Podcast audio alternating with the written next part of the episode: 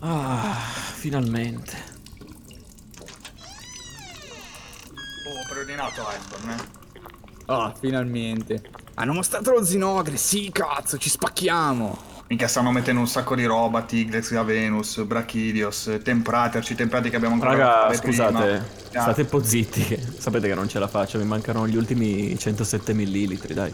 Ah, a me ne mancano ben 432. Minchia, complimenti, io sono 159, piscio spesso, secondo me devo andare dal dottore. Eh, forse sì, forse sì.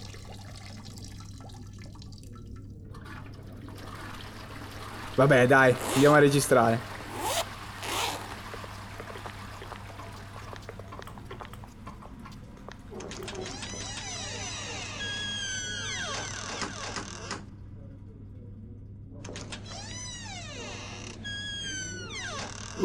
Sono pieno.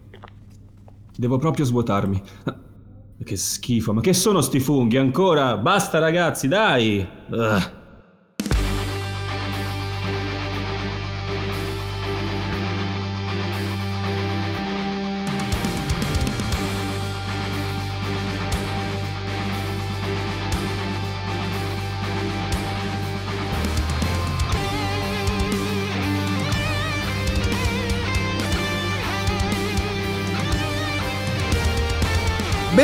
Benvenuti alla cinquantesima puntata di TriCast, il podcast che ci prova.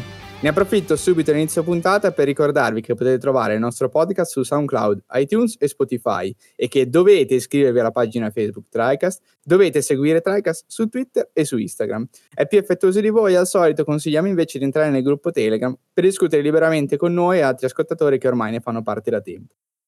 Ma bando alle ciance, io sono Eric, l'inconfondibile conduttore di questa trasmissione. Mancano 68 giorni e finalmente potremo svuotare la vescica di ogni millimetro del nostro possesso. Qui al tavolo con me ci sono Ale, Eccomi, eccomi. Matt Ciao ragazzi. e Mattia. Eh, eh, eh, ciao a tutti! è diventato male, è diventato Pippo, basta. Abbiamo Pippo al posto di Mattia. Devi sfogare. Eh, questa volta invece di iniziare subito a cannone con gli argomenti mi prendo ancora un paio di minuti, tediarvi ancora con la mia voce per annunciare l'apertura ufficiale del canale Twitch di TriCast. Applausi finti. E via gli applausi finti. Devo mettere pure questi. Incredibile, incredibile. sonori. Mi prendo appunto qualche secondo per spiegare cosa faremo e così che chi vuole appunto venire e dare una prova a noi sa cosa andremo a fare e cosa cercheremo di, di portare. Sostanzialmente due format molto velocemente, uno è il TriCast Series in cui cercheremo di portare un gioco singolo dall'inizio alla fine, giocato una volta a settimana per dare un po' di continuità come appuntamento fisso, la domenica sera dalle 21.30 fino circa mezzanotte massimo. E la prima puntata, appunto, sarà, se state ascoltando il podcast subito, come dovreste, appena uscito, questa sera, eh, domenica 1 settembre, e sarà Matt a portarci eh, in completo, in blind run, la serie di eh, Blair Witch, Speriamo. Game Pass, che, che- che non ci pagano, ma lo dico, giocato con Game Pass, PC.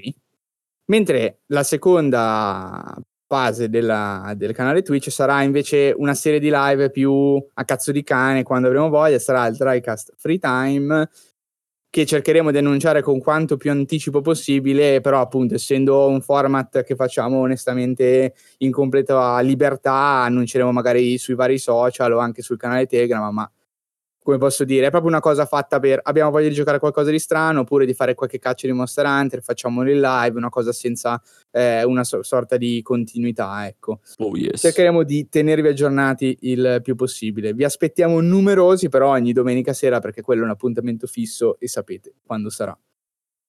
Molto bene, cosa c'è da Bene. dire in questa puntata? Sarà super scoppiettante visto che questa Gamescom ci ha regalato dei sogni incredibili, questo giro è veramente una cosa appassionevole. Mm? In realtà mi, aspettavo reazioni negative, ecco, sono arrivate con eh, circa 15 secondi di ritardo. Eh, no, perché è purtroppo un'edizione della Game, ma come, boh, un po' come al solito in realtà, piena di gameplay, piena di provati, però di robe che comunque avevamo già visto. e Non giocando nei giochi, un po' Si così. affianca alle tre chiaramente con però eh, alcuni giochi da provare. Eh. Forse però hanno fatto meglio dal punto di vista dei diciamo show, comunque hanno unito tutti Sì. in un giorno. Almeno gli, gli altri anni non mi ricordo, sono sincero, poi magari era uguale. No, non Però mi buono. ricordo neanche io gli altri anni, perché questo co- questa, giornata, il primo giorno di Gamescom con Nintendo, con Stadia Connect, con eh, eh, Xbox, sì è vero, hanno un po' unito, E poi fatto una quel giornata. eh, ehm, ONL lì di Ah, Geoff giusto, Keighley, che era giusto, non sì. la novità di quest'anno, che alla fine cioè, è stato carino secondo me, nel senso comunque una, una serata con due ore Sì, di trailer. d'apertura, sì, sì, sì. Appunto, niente- nessuna novità grossa come può essere ai dei Game Awards, però vabbè, bene o male lo show era praticamente identico con Sì, tanto di premi, di premi tipo È in, vero, quarto, in quarto sì. piano, cioè che non si capiva bene. Però vabbè, hanno fatto qualche annuncio anche di Available Now, tipo, cioè comunque vabbè, è stato carino. Ah, è stato interessante, sì. L'Open Night Live è stato abbastanza. Diciamo che sicuramente il grande Geoff, con la sua esperienza, come dicevi tu, dei Game Awards, eh, l'hanno chiamato proprio perché ormai il ritmo direi che è eccellente. Poi, vabbè, Sì, sì, sì, poi chiaro i contenuti, vabbè, è quello che, cioè, quello che si riesce, nel senso... Certo, certo. era- Proprio per questo motivo abbiamo deciso di non dare, diciamo, un set di novità completo dalla Gamescom, ma semplicemente di leggere un gioco a testa che era, diciamo, quello che reputavamo uno dei più interessanti eh, di cui parlare quindi esporlo, così parlare un attimo. Sostanzialmente si tratta quasi sempre di eh, gameplay giocati e trailer, nulla di particolarmente esplosivo, però giusto così per discuterne. Direi che per non farmi continuare a parlare all'infinito, comincia Matt con Blasphemous.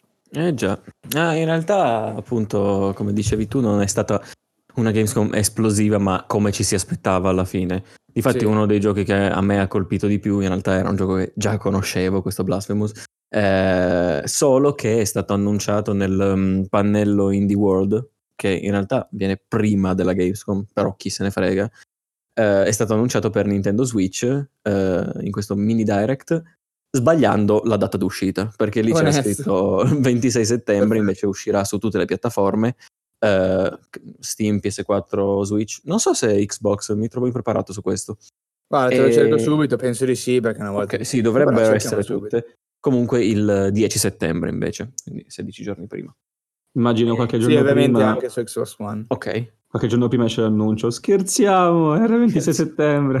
probabilmente No, sì. un attimo incazzati con Nintendo, ma cosa, cosa stai facendo? Cioè, difatti ha, ha tardato un pochetto la pagina ad arrivare sull'eShop, probabilmente c'è Certo. stato qualche disguido. Tra- qualche disguido, sì, sì, sì. Esatto. E in realtà che cos'è? Un- descritto come un action adventure in 2D con eh, forte componente Metroidvania, quanto si, si dice, e alcuni elementi Souls anche. Beh, per perché esempio. diciamolo, scusa Matt, anche se non, sei, non siamo stati alla Gamescom a provarlo, l'hai provato poi qualche giorno dopo che è uscita la Esatto, Che demo. sorpresa. no, infatti è stata mm, annunciata poco tempo dopo, mi volevo ricollegare appunto a questo, in realtà non volevo parlare esattamente di cosa hanno mostrato alla Gamescom, anche perché sono stati tipo 5 secondi a schermo più o meno, un secondo più, secondo meno. Sì, sì, E poca roba. ri- riallacciarmi al fatto che hanno fatto uscire di recente una demo limitata, quindi se non l'avete ancora provata e se c'è ancora su Steam, affrettatevi a provarla, la consiglio. Sì, no, Scadere abbiamo- questa domenica che esce la puntata. Bene! Spero la sera. Almeno che così state ascoltando. Esatto, se state ascoltando, stoppate, andate ad ascolt- a prenderla e poi ricontinuate ad ascoltarci. Ehm, eh, è stata rilasciata in realtà perché molti l'hanno messo in wishlist semplicemente e mi sono anche informato sul Discord ufficiale, piccola parentesi, che invece il 30 agosto, quindi l'altro ieri se ci ascoltate domenica, è stata rilasciata una demo più nuova, diciamo pure, per i bakers invece del Kickstarter. Ho letto qualcosina, ma non volevo rovinarmi troppo poi l'esperienza del 10 perché lo prenderò sicuramente. E cosa c'era in questa demo in pratica? Eh, Veniva mostrata una piccola mappa, eh, alcuni nemici, un po' il sistema appunto come, come funzionava, c'erano tutti i menu sbloccati, quindi potevi vedere Ottimo, come ottimo. potenziare il, il personaggio, come cambiargli le varie caratteristiche. E sembra veramente profondo da quello che ho visto dai, dai menu, perché hai un tipo di equipaggiamento, un tipo di potenziamento per eh, come se fosse un'abilità permanente, ma la puoi cambiare. Eh, un miracolo che sarà tipo una magia che consuma un'altra barra.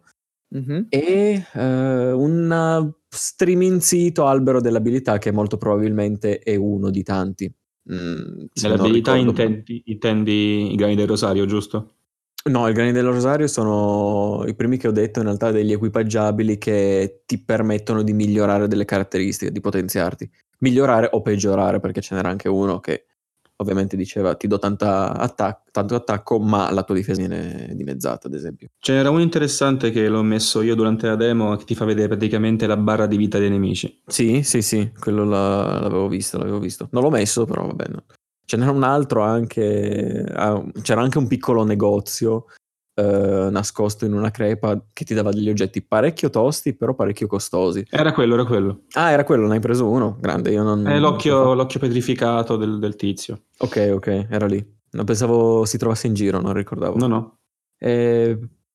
e poi no, questo albero delle abilità in realtà è semplicemente delle abilità sbloccabili permanenti, tipo una combo in più, un attacco dirompente dall'alto, eccetera, eccetera.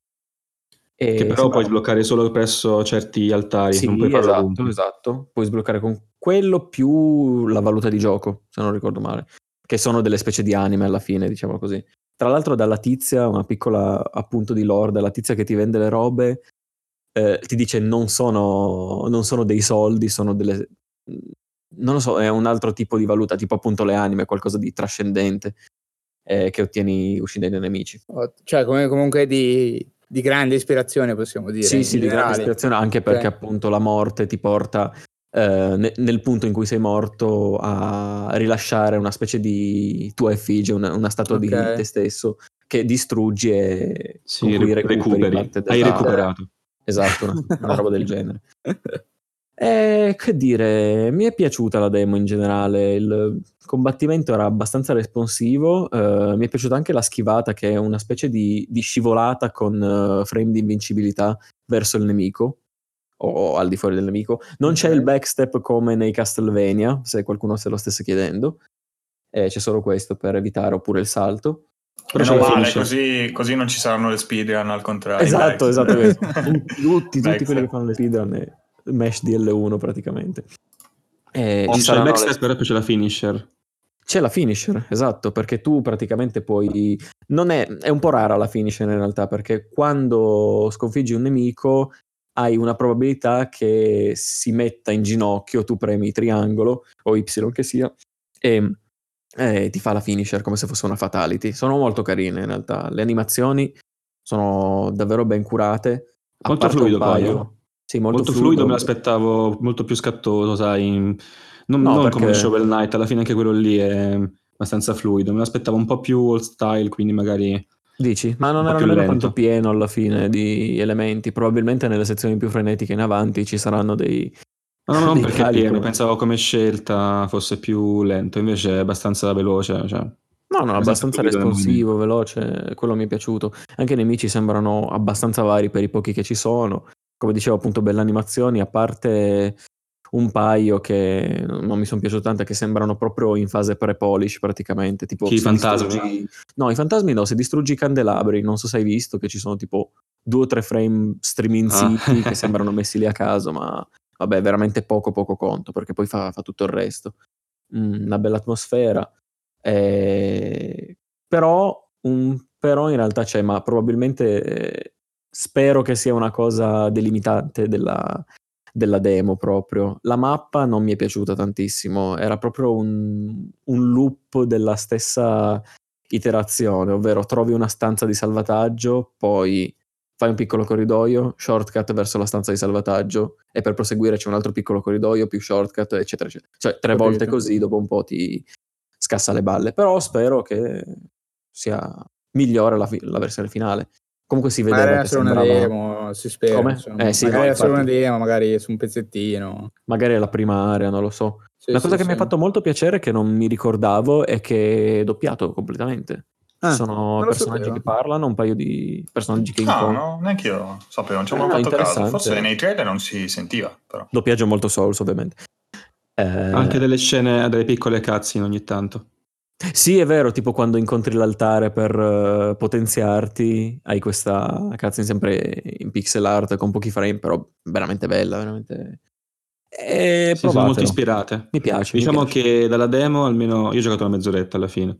Sì, anch'io. Però anche di meno, non pare nulla di eclatante nel senso che non è il gioco della vita in pixel art che è appena uscito. Mm. È molto simile a tante cose già viste nel panorama videoludico.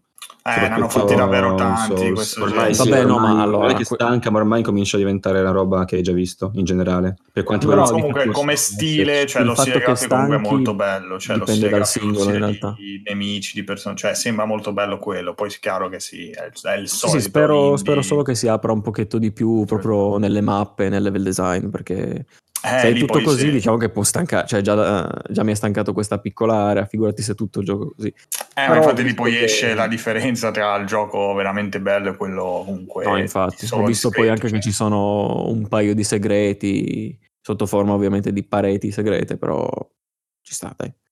Ok. No, ma io non parlavo di stanchezza del genere, nel senso, ovviamente è un altro Metroidvania con elementi dei Souls eh, in pixel art, quindi una cosa che abbiamo già visto. Sì, sì, ma in Ovviamente questi realtà... giochi ormai devono puntare a differenziarsi per ciò che offrono in termini di atmosfera e di contesto. E appunto E soprattutto dal, dal piacere del singolo, che quello purtroppo è sacrosanto. Certo, ma questo qua, essendo una cosa abbastanza nuova, eh, è interessante, per questo, si, cioè, questo è l'interesse di Blasphemous, che ti pone Sì, in questo di, di- contesto... di visual spero che non sia castrato come Agony. No, no, no, ma- sempre di quell'ambito. È uno dei pochi di questo genere che si mette in questo contesto religioso, che però punta a essere veramente mm, non, non dissacrante, veramente spinto però in quel senso Eh no, di prende, di- prende spunto proprio da- dalla religione per crearsi un mondo a sé, Sì, per distorcerla, invettive o, distorcerla in modo propria. Sì, esatto, esatto. Ed è questo il punto forte, dico, appunto, nel gioco della vita è bello da giocare normalmente per un gioco con questi elementi, però Sì. questo, questo plus che magari altri non hanno, questo dico, Mm. magari se c'è un Ori e c'è un... eh, eh, come si chiama molto simile ad Ori che avevo giocato ah sì ah, Hol- Hollow Knight uno dice ah, eh, Ok, sono ah, simili sì, sì, Eh, eh. però esce Blasphemous dice ah però questo qui effettivamente mh, non c'è ancora un gioco del genere che affronta questo, questo contesto e questa tematica appunto può essere interessante per questo Ok. E soprattutto non abbiamo giochi con uno con una maschera così strana, a punta, un cappello da Merlino Sì, sulla vero, faccia è praticamente. particolare, sì. Povero se ci cade Pyramid sopra. Head, un po' Pyramid Head, Esatto, sì. abbiamo un Pyramid Head pieno di sangue, è molto blasfemo. Bene, eh, questo... Eh, ma anche il modo in cui trascina la spada comunque un pochettino magari sono ispirati un po'. È Potrebbe. vero che la trascina dietro è già... Mm. Sì, sì, sì. Un po' più di vita questo qua sembra che abbia. di, nel posto di Pyramid Head, però... Sì. Onesto, Oh. onesto. Io, io proverò la demo forse sera se tutto va bene, se riesco a scaricarla se ho voglia. Però ne avete Sì, parlati tutti poco abbastanza poco. bene, bello fluido, a me piace il 2D fluido combat system. Vi dirò, vi dirò presto. Sicuro che lo prendo. Ah, lo prendi sicuro? Prendi Sì. sicuro... Ma prendi sicuro in generale o dici lo prendi sicuro il 10 quando, quando esce? Eh, mi piacerebbe prenderlo il 10 dato che... Su sì. Switch giusto? Sì, sì, sì. prezzo Guarda, di? aspettavo sto... E il prezzo mi sembra che sia 20? 5 euro in più con la tassa Nintendo. Ok. No, non so, vabbè. no. vabbè su PC quanto è 20? O Eh, 20 o controlliamo 25. No, forse 25, la 20, 25 velocità. ovunque. Su, su Steam... Sì, sì, sì. No, dovrebbe No, essere su Steam comunque è solo add su to your wishlist, eh, quindi niente. Eh no, ma se, se vai sotto c'è tipo la, la notizia del- della data d'uscita e dovrebbe ok. esserci tra le prime righe. Comunque se non ricordo male 25 qua. Quindi, Ok. Ovunque. 25 è ambi- ambizioso. Ambizioso, sì. come, Ma in realtà indie. è il prezzo abbastanza standard tra i 20 e i 25 per un titolo del Beh, genere. insomma, io più 15 massimo 20 massimo di 3. solito. Vabbè, ma tu sei visto. quindi che cazzo No, no, no, no, no, parlo di, Ma dei sì, giochi indie, cioè di solito è più 15-20 che 20-25. Eh, ma ultimamente Cioè, lo 25 standard si è alzato un quelli- pochetto per, per questi un po' più potenti, diciamo. Poi ci sono ovviamente le eccezioni Sì, con... sì, però cioè, per dire a citato 29 Hollow hai comunque tipo Man of Medan, Blair Witch, cioè hai il gioco quello doppia, cioè nel senso il gioco comunque che ha un valore produttivo molto più alto, cioè questo alla fine è una roba da Kickstarter, cioè comunque poi per carità magari gio- giocano molto sugli early adopt, cioè ci mancherebbe. Giocano comunque su chi lo vuole subito, poi Sì, lo sì, possono sì. mettere in sconto tranquillamente a 15 Sì, euro, che è il prezzo 25 giusto, cioè ci sta alla fine come regola, nel senso fanno... Questo fanno- sì, torna sempre al solito argomento che è uscito The Witness a 40 al lancio. Sì, sì, ma sì, Sì, sì, si torna cioè, comunque esempi ce ne sono tantissimi, non è il valore in sì, sé, sì, ma è il mercato semplicemente. Esatto, cioè, esatto. Nel momento in cui comunque hai in offerta a 7,99€ Hollow Knight, banalmente, è chiaro che è uscito eh, già da Quello un bel è- po'. Però è cioè, ti ritrovi poi nella stessa fascia, fascia di prezzo chi ancora mh, capito, Sì, sì, si sì. trova solite, sì, comunque, È un furto ai dev Hollow. Knight. Eh, poverino. È vero, è vero, incredibile, Cioè, questo veramente già niente, 15 la euro che costa è pochissimo per quello che ho. Sì, Gratis, gratis, Game Pass, abbonamenti. Eh, pure. Eh, scherzi, ma è anche nel Game Pass. Eh, Ah, anche nel Game Pass? Eh, sì, Sì, sì, c'è, c'è tutto nel Game Pass. C'è anche... Tutto, tutto. E allora cosa lo compri a fare, scusa? Ah no, è su Switch, scusa. No, scusatemi, scusate, No, Hollow Knight. di Hollow Knight. Hollow Ah, Knight, sì, sì, parlando Knight, scusa, Knight. perdona, sì, sì, sì. Eh, basta, basta, Gli ascoltatori, Blasphemous non è il Game Pass, ma è Hollow Knight. Hollow Knight. Magari esce il giorno stesso, dicono, ah guardate, novità, oh cazzo, no, pure lì. Quindi non... Sì, non diciamo so- che io per esempio in mente diciamo proprio la, la grande competizione che c'è tra gli indie, per me su Switch perché li compro lì, cioè sono veramente tanti, tanti di qualità eccelsa Eh, sì. e comunque ad un prezzo che spesso e volentieri è molto inferiore eh, ai 25 euro. Magari sono io l'eccezione che vado un po' a cercare diciamo quello in sconto eccetera, però mediamente aprendo gli shop eh, quando cerco qualche indie appunto di grande fama che non ho giocato, spesso qualcuno in offerta se vedo quello a 25 euro, non dico che è difficile lo prendo, che merita di meno, però mi unisco al sentimento del fatto che 25 euro risultano premium, mettiamola così, per quel Ma quello è un mercato. sentimento comune, per carità, perché ovviamente Sì, sì. uno è sempre più attratto dal prezzo minore, ci mancherebbe. Eh, però non lo vedo così Sì, sì, sì, no, incredibile sta. adesso, perché appunto comunque è abbastanza ambizioso e in generale non è, il- non è la regola che stiano sotto i 20, ecco. No, no, ma assolutamente. No, no, di regole chiaro. non ce ne sono. Questo, come dicevate voi prima, con Per fortuna e 40 euro, purtroppo. eccetera. A volte. Va benissimo, va benissimo così. Alla fine 25 euro è come Shovel Knight, l'edizione completa. Mm. Eh, se non Anche sbaglio c'è anche... è vero. Sì, Dead Dead Cells, eh, Darkest Dungeon anche mi pare sia Sì, sì, sì. Quello, ba- quello base tra l'altro Darkest Dungeon 25 e 35 se non sbaglio quello completo con tutti i DLC vabbè Ah, non lo sapevo. I, i- i prezzi, i prezzi comunque sono quelli lì spero che sappia offrire la stessa qualità o comunque spari a- ai giochi della sua fascia ecco Ci perché spero, secondo me ta- cioè, ci speriamo. tanto che, tanto che perdo, almeno non- nella mia visione delle cose, tanti giochi su quella fascia sarebbero meritevoli di essere giocati. Poi ce ne sono veramente una decina che sono quelli che sfondano veramente dal punto di vista della qualità, della fama, Eh, chiaro, meritatamente, e poi subissano tutto il resto. La Almeno così è stato, così è stato per me alta che non... cioè veramente bisogna fare una Eh, ricerca no, infatti. Con il fatto che si accumulano, comunque sai, non è che gioca tutti i giochi appena esce, quindi anche l'Hollow Knight di turno, che è per me di qualità eccelsa, potrebbe anche ancora non essere giocato da tanti e potrebbe essere papabile, come dicevi tu, in sconto a, me- a meno di 10 euro assolutamente. Ma Silksong Day One, mi spiace. Sì, ma- day one, non c'è niente da dire su quello è scritto nella non, non pietra. vedo niente, non vedo niente, lo prendo. Molto bene, molto bene. Sicuro. Continuiamo che abbiamo già speso troppo Sì. tempo, non perché Blasphemous non lo merita, ma perché chiacchieriamo troppo. Ci parla ora Mattia del gioco preferito di tutti i tempi di Mattia, di sempre. Ha detto che veramente compra tutto, la collector, le Mm. edizioni griffate delle console. eh, ci parla Come di gli piace. Agenders. Cioè, A Jambers. Mm, buoni questi Agembers. Allora, genders, tra l'altro. Sì, sì, sì. O si parla di- del gioco ufficiale degli Avengers. Ma, ma eh, senza gli Avengers. Possiamo No. senza... no, no, no, ci Senza sono- i veri Avengers. Se non sono io- allora, no, no, no, è un gioco non ambientato dell'universo cinematografico ormai tutti noto della Marvel, sviluppato da Crystal Dynamics e Eidos Montreal e pubblicato da Square Enix. Un gioco abbastanza misterioso perché la sua vera natura ancora non ci è stata ben mostrata, perché eh, è stato mostrato appunto questo- a questa Gamescom un gameplay eh, esteso, eh, giocato anche da alcuni invitati, e infatti mi sono un po' documentato guardando su YouTube qualche appunto insight di qualche, qualcuno che l'ha giocato. Però anche questa demo non rappresenta veramente il gioco come si presenterà Ok. poi nella sua full form, perché questo gioco di appunto si chiama proprio Avengers dovrebbe essere un, uh, un gioco della, della modalità game as service. Cioè eh, un gioco in stile Destiny, GTA Online su quella falsa riga. Cioè abbi- appunto abbiamo un gioco non finito, tra virgolette, che si evolve col tempo, eh, che eh, sfrutta l'interazione online per poter eh, appunto offrire i, suoi, offrire i suoi contenuti e che comunque presuppone un'evoluzione del giocatore eh, tramite esperienza, eh, loot e così via.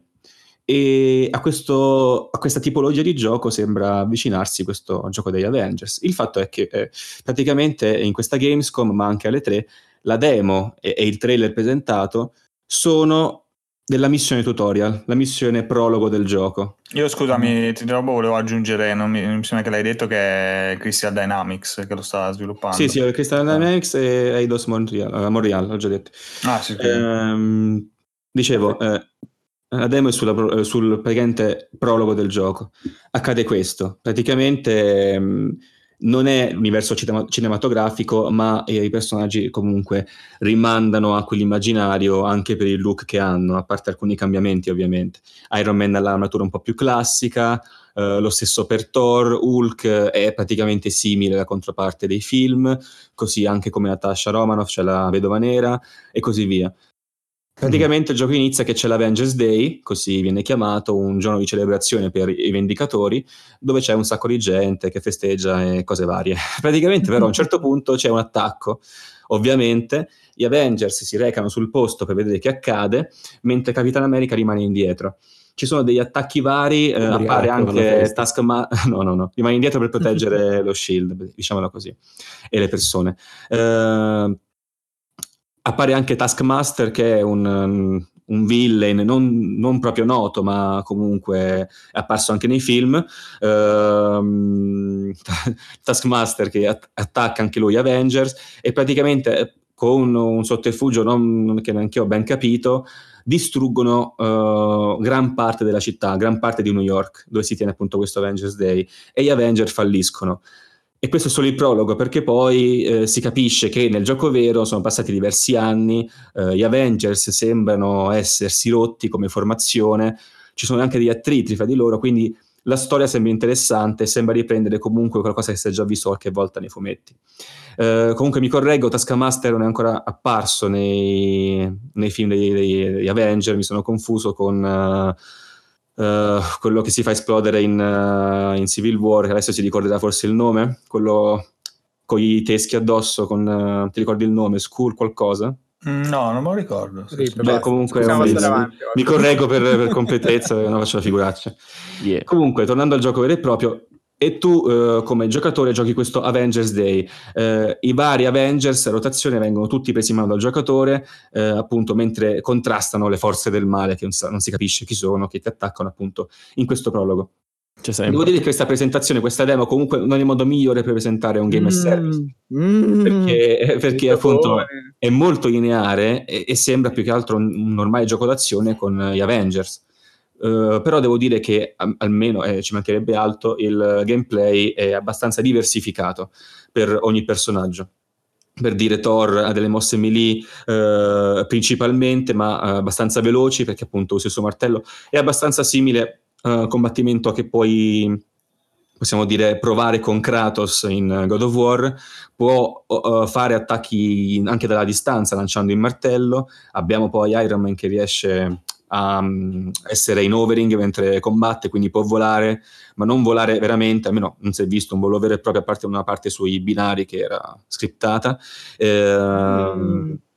Diciamo si riesce a planare, come, come, si dice? Si riesce, non viene il termine, eh, a, librarsi a mezz'aria, librarsi Beh. a mezz'aria e attaccare i nemici soprattutto sulla distanza, uh, si è visto questo tipo di gameplay, Hulk che ovviamente è melee di potenza, um, e poi Capitano America che è un po' quello più equilibrato. Uh, si è vista anche Vedova Nera, ma è una parte più scriptata di tutte, quindi non si è ben capito che stile di combattimento Che è la Croft uguale, identico, quando scivola sul bus.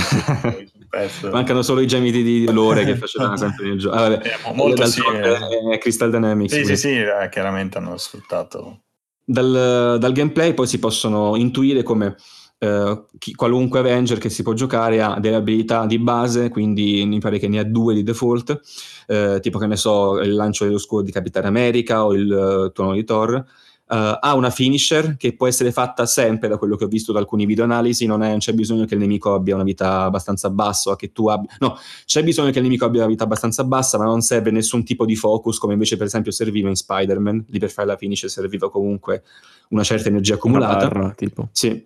E poi ci sono le abilità Ultimate, che è proprio la mossa finale del, dell'Avenger, del, dell'eroe. Per esempio, nel caso di Hulk era appunto lo schiaffo sonico, il bat, battito di mani sonico che lancia tutti i nemici via, oppure Capitano America che sbatte lo scudo a terra e lancia tutti quanti via allo stesso modo. Ehm, il gameplay quindi si svolge in questo modo, uh, si passa da un Avenger all'altro, si prendono questi vari stili di combattimento. Purtroppo in, un, in arene fin troppo lineari uh, ce n'è semplicemente una di avanzamento con Thor, una di volo e piccolo avanzamento con Iron Man, una di distruzione totale con, con Hulk, uh, una sorta di combattimento orde con Capitano America e infine la boss fight con la Vedova Nera. Uh, come detto, non è il modo migliore per presentare un gioco, un gioco servizio perché è un tutorial molto limitato e che dà la parvenza di essere un gioco action classico piuttosto che un game as service. È un gioco molto diverso da quello che dovrebbe essere, essersi visto in questo gameplay perché eh, il gioco dovrebbe essere di tipo RPG, appunto sbarra action, si vede anche durante il gameplay eh, che si accumula esperienza combattendo, cioè, eh, combattendo, infatti c'è proprio una diascalia che appare dicendo esperienza del giocatore 3%, 50 XP. Um, è stato anche detto dai sviluppatori che il gioco appunto va dei loot, nel gameplay vero e proprio, eh, con equip di vario tipo di rarità, quindi si avrà il solito verde per il non comune, raro, mm. leggendario, e poi una, una, categoria ancora oltre che però hanno specificato. Ci saranno poi ovviamente le, una mappa più aperta più avanti, eh, con side quest, e um, obiettivi vari, uh, secondari, quindi magari sono tipo le ronde di Destiny. Uh, avremo poi uno skill tree uh, per ogni personaggio, per ogni eroe, diciamola così, una eh, equip e gli outfit. In questo caso c'è la distinzione perché okay. gli outfit sono solo per vestire l'eroe in un certo modo, ma non influiscono sulle abilità e su, diciamo, sui numeri dell'eroe, mentre l'equip in questo caso invece influisce sui numeri che possono, non, sarà, non so, i parametri di attacco e difesa e altro, non saprei adesso perché non sono stati svelati. Um, e poi hanno anche annunciato che ci saranno nuovi personaggi, nuovi eroi col passare del tempo che verranno aggiunti, quindi immagino Occhio, Occhio di Falco e tutti, tutto il rooster infinito dei personaggi Marvel, poi lì dipende ovviamente dai diritti e cosa han, su cosa stanno lavorando appunto al uh, Crystal Dynamics e Eidos Montreal insieme a Square Enix. Non ci saranno loot boxes, questa è una cosa che ho letto cercando un po' di informazioni sul gioco in giro, sembra non ci saranno loot boxes. E il gioco dovrebbe uscire no, è proprio uguale a EA Style. e il gioco dovrebbe uscire a maggio 2020 con però un early access su PlayStation 4 ancora non ben specificato su, in che ah, modo. Veramente strano, se, boh, cioè... Un esperimento strano perché eh, il gioco vero e proprio si è visto in pochissimi frame di video, tipo si vede un, un Capitano America combattere nel tipo un'area artica contro, contro dei robots che non è eh, sicuramente l'area del prologo, quindi è sicuramente più avanti.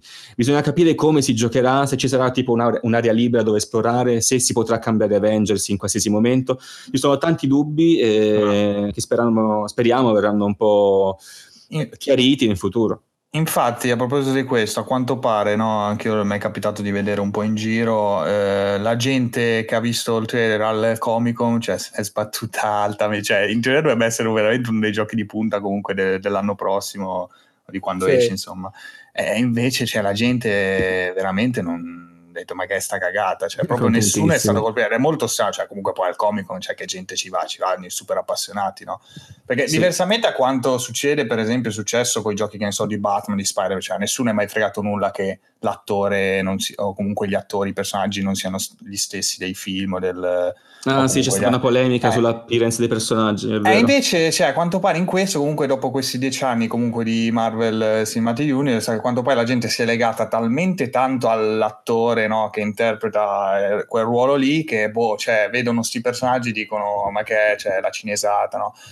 Da una parte lo capisco per carità, eh, forse, forse, hanno sbagliato un po' a cercare di farli somigliare invece di fare una cosa diversa. Vero, cioè, potevano veramente è davvero uguale. Eh, potevano fare molto, potevano andare più dis- diversificazione e renderli comunque, che ne so, potevano fare magari Thor donna per dire magari gli sarebbe magari esploso il mondo, oppure cioè, potevano fare magari, oppure scegliere comunque il sesso del personaggio, cioè potevano fare un po' di cose, no? E in quel caso però comunque, con gli Avenger capisci che... Non renderli così somiglianti, cioè la vedova nera veramente sembra quella, ma perché? Ma falla un po' diversa, cioè anche solo il taglio di capelli, cioè, capito, potevano fare un po' perché, di... perché somiglia a quella? E invece hanno tentato un po' la via più semplice, perché poi appunto come dici te sembra interessante, cioè io adesso vabbè, non è che sono appassionato, chissà me ne frega relativamente poco, però la storia appunto potrebbe essere interessante, comunque chi ne vuole di più, chi vuole un gioco sugli Avengers che effettivamente non esiste a parte quegli altri tipo Ultimate Alliance, cioè comunque quelle cose un po' più giocattolose, sì. che ce n'è qualche serie, però cioè di fatto un gioco fatto bene, di quello che sembrerebbe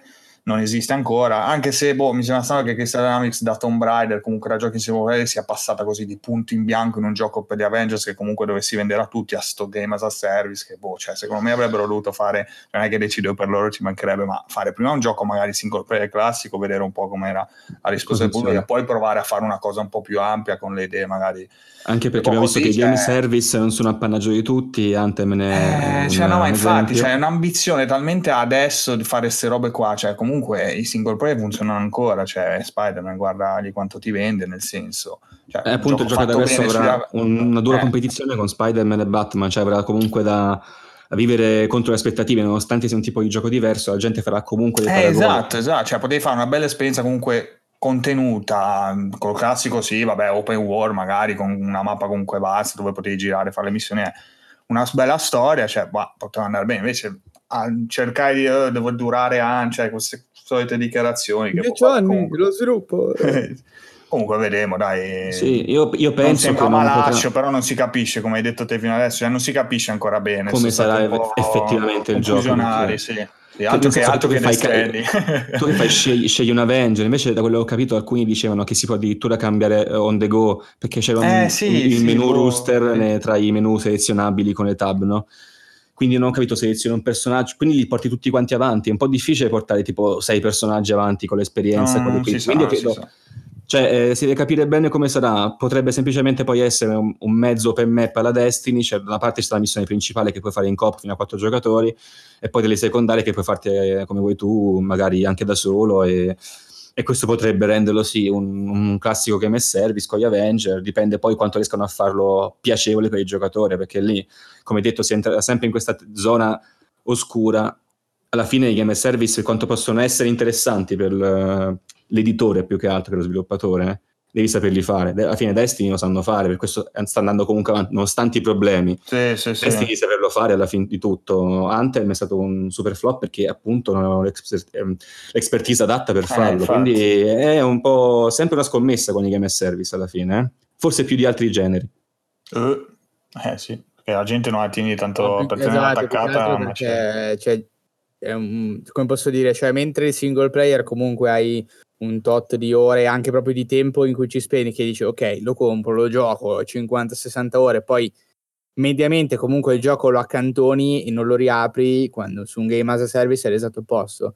Cioè, se io adesso stessi giocando Destiny 2 stabilmente, che aspetto una nuova espansione, eccetera, mi viene difficile pensare che esce Avengers, basta, butto via il mio personaggio di Destiny su cui ho boh, 200 ore minimo per andare sul gioco degli Avengers e cambiare, eh, esatto, capito? Esatto. Quindi Ma poi anche il pubblico, cioè gli Avengers comunque cioè, vendono un po' a tutti, no? Alla fine, sì, quindi sì, boh, sì. Cioè, proporre comunque quella tipologia di gioco che devi stare connesso online, assidua, che partecipi, con... cioè, è complicato comunque, anche immagino un ragazzino che appunto è appassionato, no? potevamo essere noi anni fa, ragazzini appassionati ai film che andavamo a vedere al cinema, cioè si trova veramente un gioco complicatissimo con mille cose, mille robe, cioè boh, quelle cose un po' strane, poi per carità non è, cioè, non è che bisogna fare i giochi più semplice, però no, no, vedremo, vedremo. si riesce a completare, cioè comunque un gioco fatto bene, vabbè comunque dai. Diciamo che in generale si discosta tantissimo dall'idea di Avengers, cioè dall'idea di avere il film, la storia, il cattivo. Eh, esatto. E esatto. avere quella prosecuzione più o meno lineare, diciamo. Diciamo che si dissocia dal del... film, ma si avvicina alla serialità dei film e dei sì, fumetti sì, stessi, sì. perché da qui si intuisce che ci potranno essere 50 storie, cioè, sconfigge il cattivo e come nei fumetti ne esce un altro qui subito. Oh, su questo può essere effettivamente attinente questo gioco, quindi potrebbe essere interessante. Dice, ah, adesso chi sarà il nuovo villain di questa, sì, sì, sì, di questa stagione, magari. Però, sì, boh, sì. Sì, cioè, questo è effettivamente interessante. Poi. Sì, sì, possono fare bene come una cagata pazzesca. Sì, diciamo che quella presentazione molto triste risulta difficile ai nostri occhi almeno pensare a un piano annuale di espansioni e di aggiunte fatto bene super, perché il gioco di base non si è mostrato bene quindi fai fatica no, a immaginare ah, Game as a Service esce incred- contenuti incredibili roadmap devastanti vedremo vedremo magari ma Matt può fatto- garantire sulla bontà di Square Enix in questo. sì sì sì assolutamente Vero Matt? Devo, devo parlare? Va bene, Beh, però, però- però adesso comunque Crystal Dynamics non sono no, gli stessi che comunque lavorano da quell'altra parte di Square Enix a fare... Mm. Sì, sì, beh, quello è vero, quello è vero. Sì, sì, potrebbe- lato occidentale ha fatto Esatto. bene. Figo. Eh sì, da una Sì. parte Tomb Raider e dall'altra Deus Ex, quindi vediamo cosa esce. Ah, sì, sì. Va bene, va bene.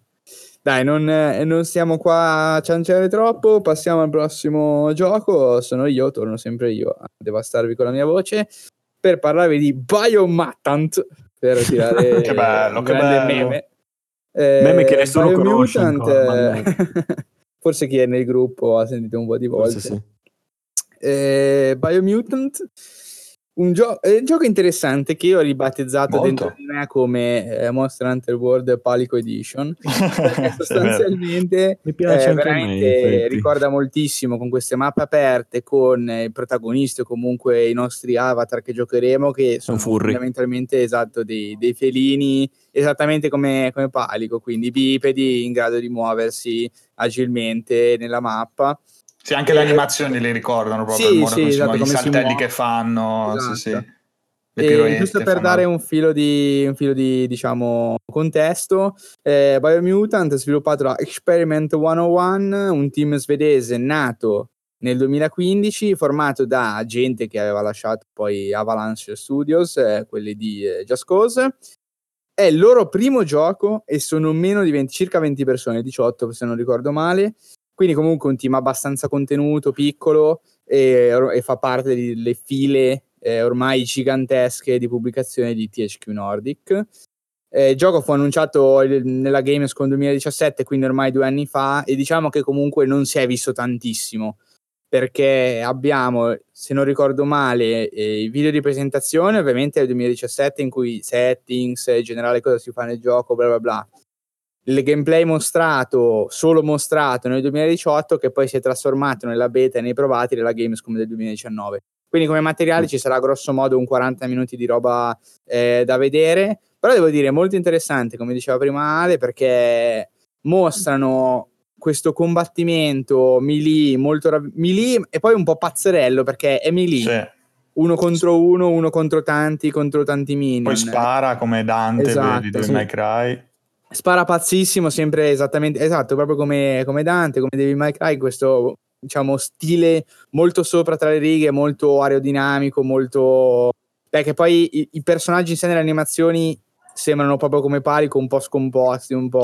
Sì, sì, sì, sì, un sì. po' clumsy, come mi viene, viene neanche a te, ah, non so più parlare in italiano, Un ragazzi. sacco di piroette, poi il corpo Eh, che si sbilancia quando esatto. magari fanno ruotare la spada. Sono un po' esatto, sono un po' salte- saltano tipo sopra e vanno, cioè spesso ho visto che fanno delle schivate che va dietro l'avversario oppure Sì, il sì, sì, salto. quelli cioè, grossi gli saltano sulla spalla schivando gli attacchi per poterli attaccare poi da una posizione riparata.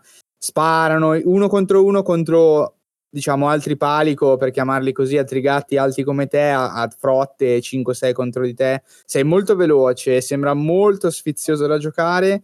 eh, proprio perché ha questo dinamismo del salto, della schivata, del colpo, poi puoi sparare, eccetera, in un ambiente quasi post-apocalittico, anzi senza quasi, molto naturale come potrebbe essere a me ha ricordato moltissimo la mappa della foresta di, di Monster Hunter poi ogni tanto si Horizon. trovano no, Monster Hunter No, no, però sì è vero anche Horizon con tutti diciamo i rottami di una civiltà passata Eh, mi ha ricordato un po' eccetera. sì, Horizon, sì, è vero, è vero, hai sì, ragione eh? ho pensato. Ah, poi ci sono anche le onomatopee a volte quando fa le sì, schivate. molto le- fumettose schivi Eh, sì, quando sì. fai col Vero, quando Sì. escono anche i proiettili, tipo c'è il...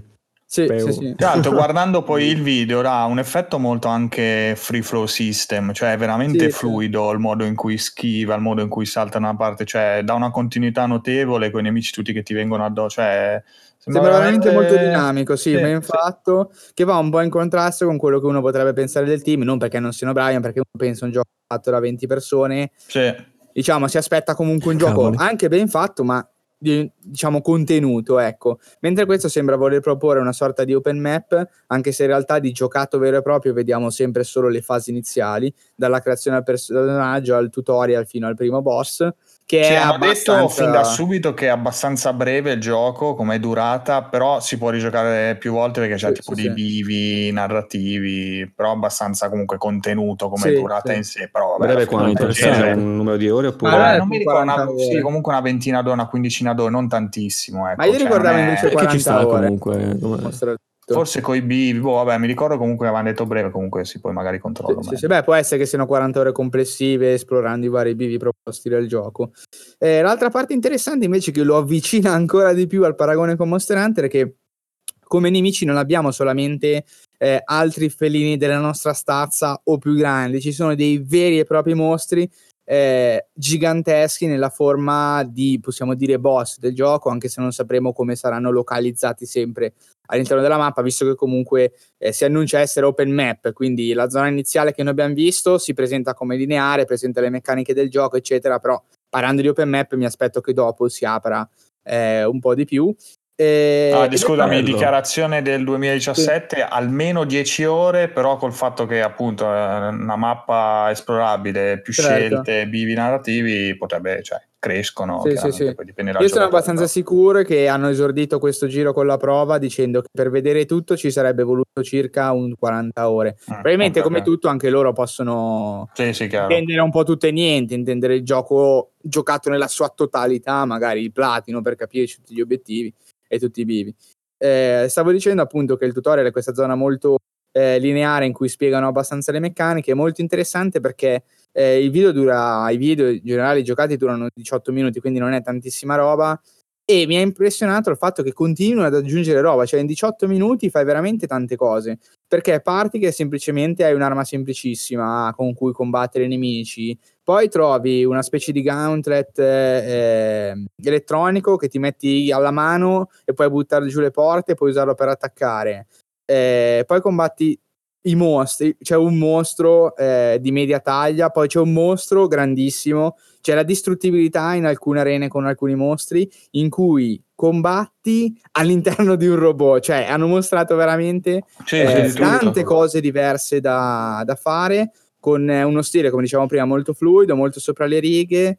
Nel tutorial, poi non so quanto accompagni nell'avventura complessiva, ma nel tutorial c'è anche questa voce narrante, è un po' sopra le righe, che un po' scherza, un po' ti scherza, un po' scherza il mondo di gioco e ti dà un po' il, i settings. Eh, anche la creazione del personaggio è molto mh, sfiziosa perché la forma del, del gatto che andiamo a creare è sostanzialmente dipende dalle caratteristiche. Quindi, se uno forzuto sarà bello muscoloso, Sì. se uno intelligente ha la testa molto grande. È vero. È forse molto al contrario, cioè a seconda di come lo crei cambiano le stats, non mi ricordo. Vabbè, comunque è la stessa cosa. No, se non ricordo male, guarda, ho visto il video praticamente. Quando crei il Forse doppia la personaggio, hai No? un esagono in cui scegli le- praticamente dove posizionare il gatto all'interno Ah, di ok. sei abilità differenti. Ah, sì, a sì, seconda ok. di dove tu posizioni il gatto e scegli le varie abilità, il tuo gatto cambia forma. E mi ricorda appunto perché erano abbastanza iconiche, quello forte, cioè muscolarmente forte, bello grosso, e quello intelligente col testone grandissimo. Spessissimo. Eh, Testone grandissimo. Le, mo- le mod eh, Big, Esatto. Big Head. Eh, esatto. of War pop. Dici. no, molto, molto interessante. Ripeto, loro dicono open map, poi sappiamo che sono un team piccolo. eh, comunque rimane il fatto che si vede anche durante la demo, poi anche ascoltando i vari provati, quindi esperienze di prima mano. Ci sono delle cose ancora da pulire, nel senso che si vede, no? Sai, i tipici, come posso dire, glitch eh, grafici di quando ci sono delle azioni contestuali contro i mostri in cui puoi strappargli la lingua, stoppandola con il piede del, del Mac in cui sei per terra, già si vede che è un po' glitch la lingua con il piede, cioè non è proprio rifinito al 100% e come tutti dicono, e immagino sia super prevedibile, essendo comunque il team piccolo, è difficile che il gioco uscirà super rifinito graficamente in ogni sua componente con eh, tutte le animazioni al 100% incastrate, anche perché eh, se gioco poi open map ci sono vari aspetti da, da curare, però sì. proprio per questo dà quell'idea molto sfiziosa. C'è una parte Abbiamo che una mi ha- data? Scusa. eh, no, no, sì, No, la data è ancora. fissata entro il 2019, però non, eh, non si sì? sa bene, sì. Ah, non si sa ancora bene quando esattamente uscirà. Pensavo l'anno Eh, prossimo. un'altra cosa super sfiziosa è che durante la fine della demo, in cui appunto si combatte questo boss che è un mostro alla Monster Hunter, quindi proprio svariate volte più grosso di noi, siamo dentro un mech, ma ad una certa, adesso non so esattamente come, perché comunque il giocato è uno solo, si triggera quando ci si, abba- si abbassa una, una certa determinata soglia eh, gli HP del mostro, è possibile addirittura farsi inghiottire dal mostro e andare a cercare, non so con quale libertà, eh, all'interno del, del mostro o particolare organo vitale, quindi ucciderlo distruggendo l'organo vitale. Ah, in maniera ovviamente sempre eh, fumettosa e come posso dire cartunesca, però è molto sfizioso pensare di molto sfizioso è anche un'idea originale perché poi alla fine poteva ridursi a essere Monster Hunter con i mech ai palico. Eh, in realtà, se ogni mostro poi avrà, penso, spero, un modo di essere ucciso magari colpendo un certo organo all'interno, potrebbe essere veramente molto sfizioso e particolare anche eh, avendo già giocato a Monster Hunter o comunque sapendo cosa fa Monster Hunter, eh, che ha anche la parte di palico, quindi le due cose si sovrapponevano anche abbastanza in maniera abbastanza ecco. E c'è la possibilità anche, in ultimo ad aggiungere, mi sono dimenticato di parlarne prima, le armi Mm. melee si possono addirittura craftare.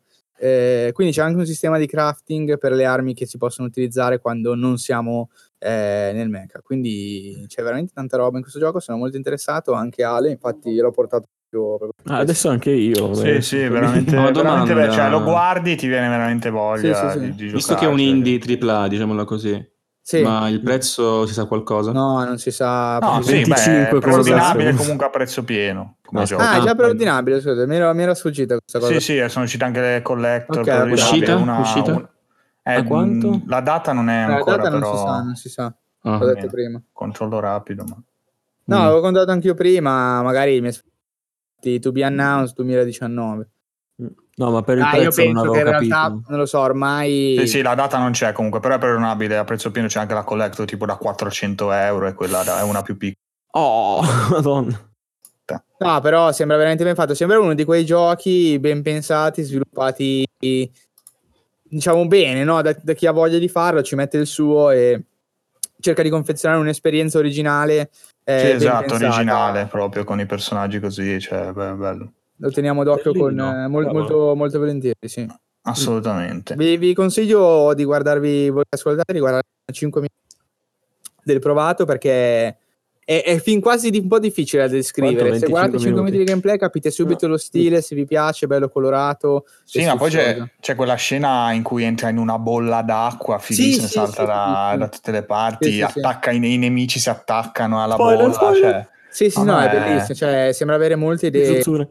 Eh, questa bolla ho guardato la scena in cui la crea per la prima volta, però onestamente non ho ben capito se è qualcosa che puoi creare sempre o qualcosa di contestuale a quello che magari Mm, trovi sulla sì, mappa. Però è capito. fighissimo, cioè ti chiudi dentro questa bolla che se non ho capito male è tipo muco di un mostro e poi sostanzialmente combatti Mm. dentro la bolla, rimbalzi tutte le parti, i mostri più piccoli si attaccano eh, a questa bolla all'esterno, quindi gli fai danno quando rimbalzi in giro eh, mentre i mostri più grandi puoi semplicemente saltare addosso, la, bossa- la bolla si spacca e poi vai avanti a combattere. Sembra molto, molto carino. Ripeto, molto originale, per questo, ripeto per la terza volta, andate a vedervi il gameplay perché ci sono alcune tantissime cose piccole da vedere di sfiziose da, da sapere. Molto Vediamo. bene. Grazie, vi interrompo un attimino Vai, vai. Per una notizia del- dell'ultimo secondo adesso, ma Attenzione, domenica ok. sarà già vecchia. Oh. Eh, no, eh, al PAX che stanno facendo hanno annunciato appunto Risk of Rain 2 anche per console, Switch Sì. inclusa, Ah, sì, sì, è vero. eh, pubblicato da Gearbox. Mhm. Ottimo. Eh, c'è stato un trailer in CG dedicato, Sì, ma stranissimo, quella cosa lì. ora ne stiamo parlando, sì. Sì, il trailer in CG forse era già visto alla Gamescom. Sì, era quello lì del Nintendo probabilmente. Ah, ok, quindi hanno ripresentato niente. Era, era Sì, Nintendo Switch, Xbox mostrato One, per PlayStation 4. Nintendo e adesso è arrivata la notizia che su PlayStation. Sì, comunque adesso Eh. mentre registriamo stanno facendo questa specie di live. O l'hanno Sì. finita o in generale... Però dovrebbe No, essere eh, adesso la sto guardando perché dovrebbe esserci anche un annuncio su Homeworld, sempre della Gearbox, quindi stavo Sì. Ah, guardando ok. mentre... Sì, sì. Forse parlano anche dell'update, tra l'altro, di Risk of Rain. Comunque, eh. Sì, dovrebbe arrivare a breve, almeno entro la fine delle... ci sarebbe anche una parentesi su questo, tra l'altro. Cioè, qu- quanto costa e il fatto che sia È in early access fatto- anche. Early access uscirà su console, che vabbè di questo cioè, non è un problema di per sé, anche perché il gioco comunque è ben completo, anche adesso giocabilissimo. Ah, sì, Però il sì. fatto è che costa 10 euro in più di quanto costa la versione Steam. Se non ricordo male, adesso guarda, controllo al volo su Noi l'abbiamo pagato comunque 20 euro quando l'abbiamo preso al lancio dell'Early Access. Esatto. Eh, poi smezzato con la loro offerta chi 2 per 1. chi l'ha pagato, tra l'altro? Grazie Andrea, Eh. ciao. e, vabbè, ok, comunque era una piccola parentesi. Eh, direi invece che adesso lascio la parola sempre per, un po' per la Gamescom e un po' no ad Ale, che ci parla invece di due titoli consecutivi. A dare la parola. Madonna. Sì, dai, vi parlo di The Surge che ho giocato, così poi mi ricollego a due cose che Quindi mi sono visto contento? del 2. Quindi Eh, c'è la grande hype. Eh, dai, dai, ero curioso del 2. Cioè, dopo aver giocato primo mi è venuta voglia del 2, quindi, Sì, sì. quindi mi è, mi è piaciuto, mi è piaciuto parecchio.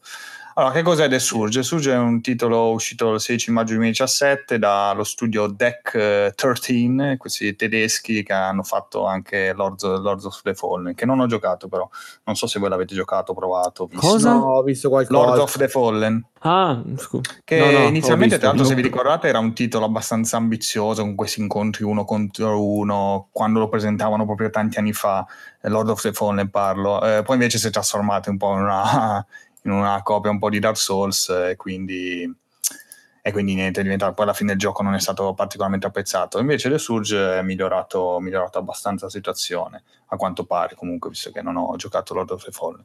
Comunque, The Surge mi è piaciuto parecchio. Mi è piaciuto perché, comunque, con questo setting così futuristico, cibernetico, eh, rispetto ai classici fantasy che comunque ho giocato del genere, alla fine è un Souls-like pure questo.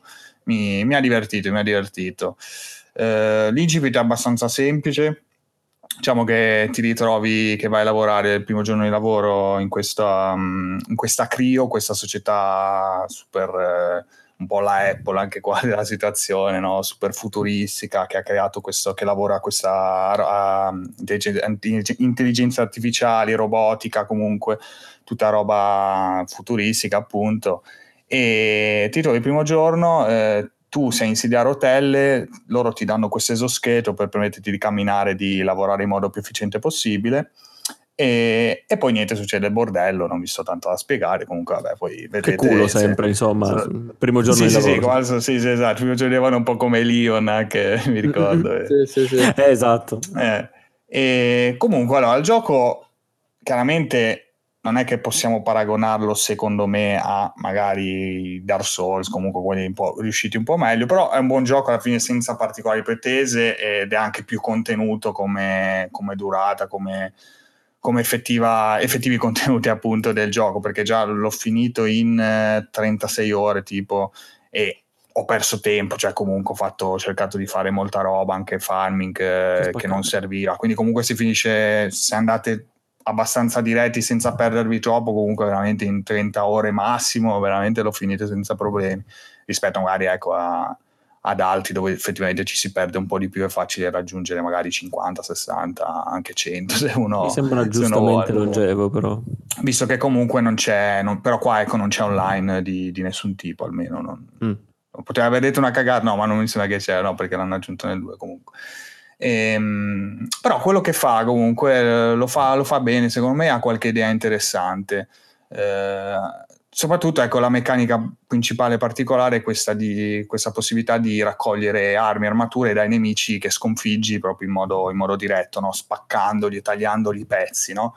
Eh, però funziona, funziona in modo differente a seconda se gli, perché se gli prendi l'arma ce l'hai subito sostanzialmente, se invece gli spacchi l'armatura in pratica guadagni la possibilità di craftarla. No? Si crea un, un piccolo paradosso perché praticamente tu stacchi l'armatura, guadagni la possibilità di craftarla.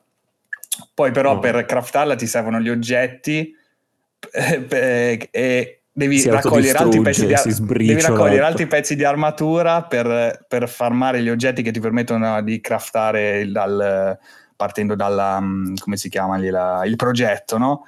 E quindi cioè, tu praticamente vai, quando vai nel lab, che c'è un menu che ti permette di, di riciclare le robe che raccogli per avere gli oggetti. Quindi in pratica tu prendi, prendi le corazze e le ricicli per craftarle, cioè una roba un po', un po' paradossale, Sì. però vabbè, chiaramente per equilibrio del gioco, per farti It's a farmare. game. Eh, comunque sì, sì, esatto, proprio giocosa come cosa, però molto, molto divertente perché comunque ti metti lì a completare il set, no? chiaramente, visto che puoi mirare a determinate ca- parti del corpo, no? con lo stick destro, quindi testa, braccia, proprio braccio sinistro, braccio destro, corpo, eh, gamba sinistra, gamba destra. E quindi a seconda della parte che ti serve, poi non è detto che il, eh, il nemico in quel momento ehm, abbia magari la corazza in quel punto, perché a volte sono scoperti e quando sono scoperti tra l'altro gli puoi fare più danno giustamente perché non hanno la corazza, quindi tu se magari non ti serve il pezzo, ovviamente punti a eliminare il nemico, punti sulla, sulla, parte del corpo che ha libera, quindi gli fai più danno. Se invece hai bisogno del pezzo, attacchi, ci metti un po' di più a ucciderlo, però poi capito, facendo la finisher, che ci sono queste finisher abbastanza spettacolari, una volta che eh, arrivi, colpisci abbastanza comunque una parte del corpo, quindi diciamo quando hanno poca vita sostanzialmente, gli puoi fare questa finisher a, rall- a rallenti che li, li elimina, ecco, gli spezzi li spezzi tutti, insomma. Interessante. Eh, sì, sì, no, è fatto abbastanza bene. Poi, vabbè, roba classica, ecco, tu hai comunque classica resistenza, gli HP chiaramente, e poi c'è l'energia. Sostanzialmente l'energia è una sorta di, come posso dire, di mana temporaneo, cioè nel momento in cui tu attacchi, a seconda dell'arma che hai, guadagni questa energia che ti permette poi, arrivi a un certo um, tot di attivare magari qualcosa. Attivare che cosa? Tutta la eh, la progressione del personaggio praticamente è strutturata con questi innesti che tu metti eh, e sei libero di mettere quelli che vuoi, cioè, mh, mm, quindi non ci sono statistiche, cioè le statistiche del personaggio ce l'hai, però tu non vai a toccare le statistiche, non vai a alzare niente, alzi solo il tuo livello, che tra l'altro non è neanche un livello proprio del personaggio, ma è semplicemente si chiama energia nucleare, quindi praticamente tu alzi, che vabbè è il livello visivamente parlando, sì. però ti permette di... Mh, mm, di equipaggiare poi anche le armature, perché per esempio ogni pezzo di armatura richiede un, un, numero di energia nucleare, quindi poi la somma del set richiederà, che ne so, 25, se tu non, hai, non sei a livello 25 non puoi equipaggiarla a tutti i pezzi, puoi equipaggiarne solo, capito, 4, no? Per dire. E, ehm, e quindi con questi innesti sostanzialmente tu poi avrai eh, liberi questi spazi, metterai questi innesti che vanno veramente da, che ne so, classico, aumento di vita, aumento di esistenza, aumento di energia, ma poi anche attivabili tipo cure, attivabile che ti, ba- ti dà un buff eh, classico di attacco, di danni, eh, e altre cose magari ti potenzia tipo l'attacco del drone perché c'è anche il drone che puoi usare come abilità. E, e, niente, quindi a seconda di cosa fai, che ne so, le cure, per esempio, ogni innesto di cura te ne dà tre. Se tu ne metti tre, ne avrai nove, se ne metti solo due, ne avrai sei. Quindi ti gestisci poi te cosa mettere, come preferisci giocare, okay, oppure puoi pompare di brutto la vita e avere un livello di vita assurdo perché metti tutti innessi di vita, cioè comunque c'è abbastanza varietà in quello, abbastanza interessante. Eh, mentre le armi, c'è un sistema che non ho ben capito delle armi perché praticamente le armi hanno quattro eh, tipologie di, di, danno che fanno, cioè tipo impatto, taglio, elemento e un altro che adesso mi sfugge, adesso segnare. Eh Okay. Uh, è a fondo, sì, però eh, cioè, a volte la somma, la somma, di quei quattro numeri non fa il danno nell'arma e comunque alcune armi che dovrebbero avere meno danno fanno comunque più danno perché c'è segnato di più, quindi non ho ben capito il disanthem. ben, quello no, mi è sfuggito un po', non mi sono troppo informato, ho giocato tranquillo, non è che senza particolari eh, approfondimenti. Però, però vabbè, fatto bene. Il combattimento è abbastanza è un po' lento, cioè, io sono passato da Sekiro perché di fare, vabbè, era l'ultimo action che avevo giocato e eh. sono passato da, cioè, da una velocità assurda a veramente una lentezza perché è proprio impostato in modo abbastanza strano a volte perché c'è un po' di lag, diciamo, proprio nell'attacco, cioè siccome ci sono delle combo, no, che tu puoi, praticamente puoi con R1, eh, cioè i classici tassi Dark Souls, attacchi e invece di essere leggero o pesante è orizzontale o verticale sostanzialmente. Però alcune combo, visto che puoi mixare questi, questi, due tasti, alcune combo, tipo anche se premi una volta, il personaggio fa due attacchi, perché la combo fa due attacchi, per dire, no? Quindi da un po' di confusione bisogna veramente prendere bene il tempismo, anche perché praticamente i nemici sono quasi tutti umanoidi e cioè hyper armor a manetta, nel senso se tu veramente attacchi, fai un attacco in più e l'altro sta caricando l'attacco magari con un martellone, eh, cioè ti uccide anche perché all'inizio il danno che subisci è altissimo, cioè una roba che veramente hai 100 di vita e i nemici ti fanno 80, cioè boh, Ma no, all'inizio, Madonna. All'inizio sì, sì, è criminale, infatti non mi ero alzato la vita, comunque all'inizio cioè, veramente facevo una fatica, poi ho capito un po' il sistema, comunque mi sono pompato abbastanza e, e sono riuscito ad andare avanti nelle fasi finali diciamo era una bestia, invece all'inizio mica, ogni volta che c'era quel cazzo di nemico maledetto, col, ce n'è uno col martellone che fa una mossa che, che praticamente fa il colpo prima dal, eh, dal, basso verso l'alto e poi dall'alto verso basso, mica solo l'attacco già quello dal basso verso l'alto che poi cioè, lo vedi, sembra, sembra che manco ti colpisce, cioè ti faceva un danno assurdo e, e mi fregava. Comunque dai... Um, alla fine, dai, mi sono divertito, cioè comunque c'avevo gatti sul plus, non ho dovuto spendere niente, però, però, mi sono, mi sono divertito. l'unica cosa che mi ha dato fastidio è che eh, c'è questo sistema, come ho detto, di, di potenziamenti di, e di riciclo di armi, no? Di armi e armature, eh, cioè soprattutto a parte le armature. Per craftare le armature, quindi, no? Come ho detto, devi fare, devi riciclare un pezzo di armatura giochino, e sì. avere gli oggetti Solo che anche avanti nel gioco, tipo a, verso fine gioco, se tu trovi una, un nuovo nemico che ha una nuova armatura, no? Sì. E vuoi farla, vuoi, eh, vuoi, craftarla, ti servono gli oggetti per partire da, dal, dal, primo craft di livello 1.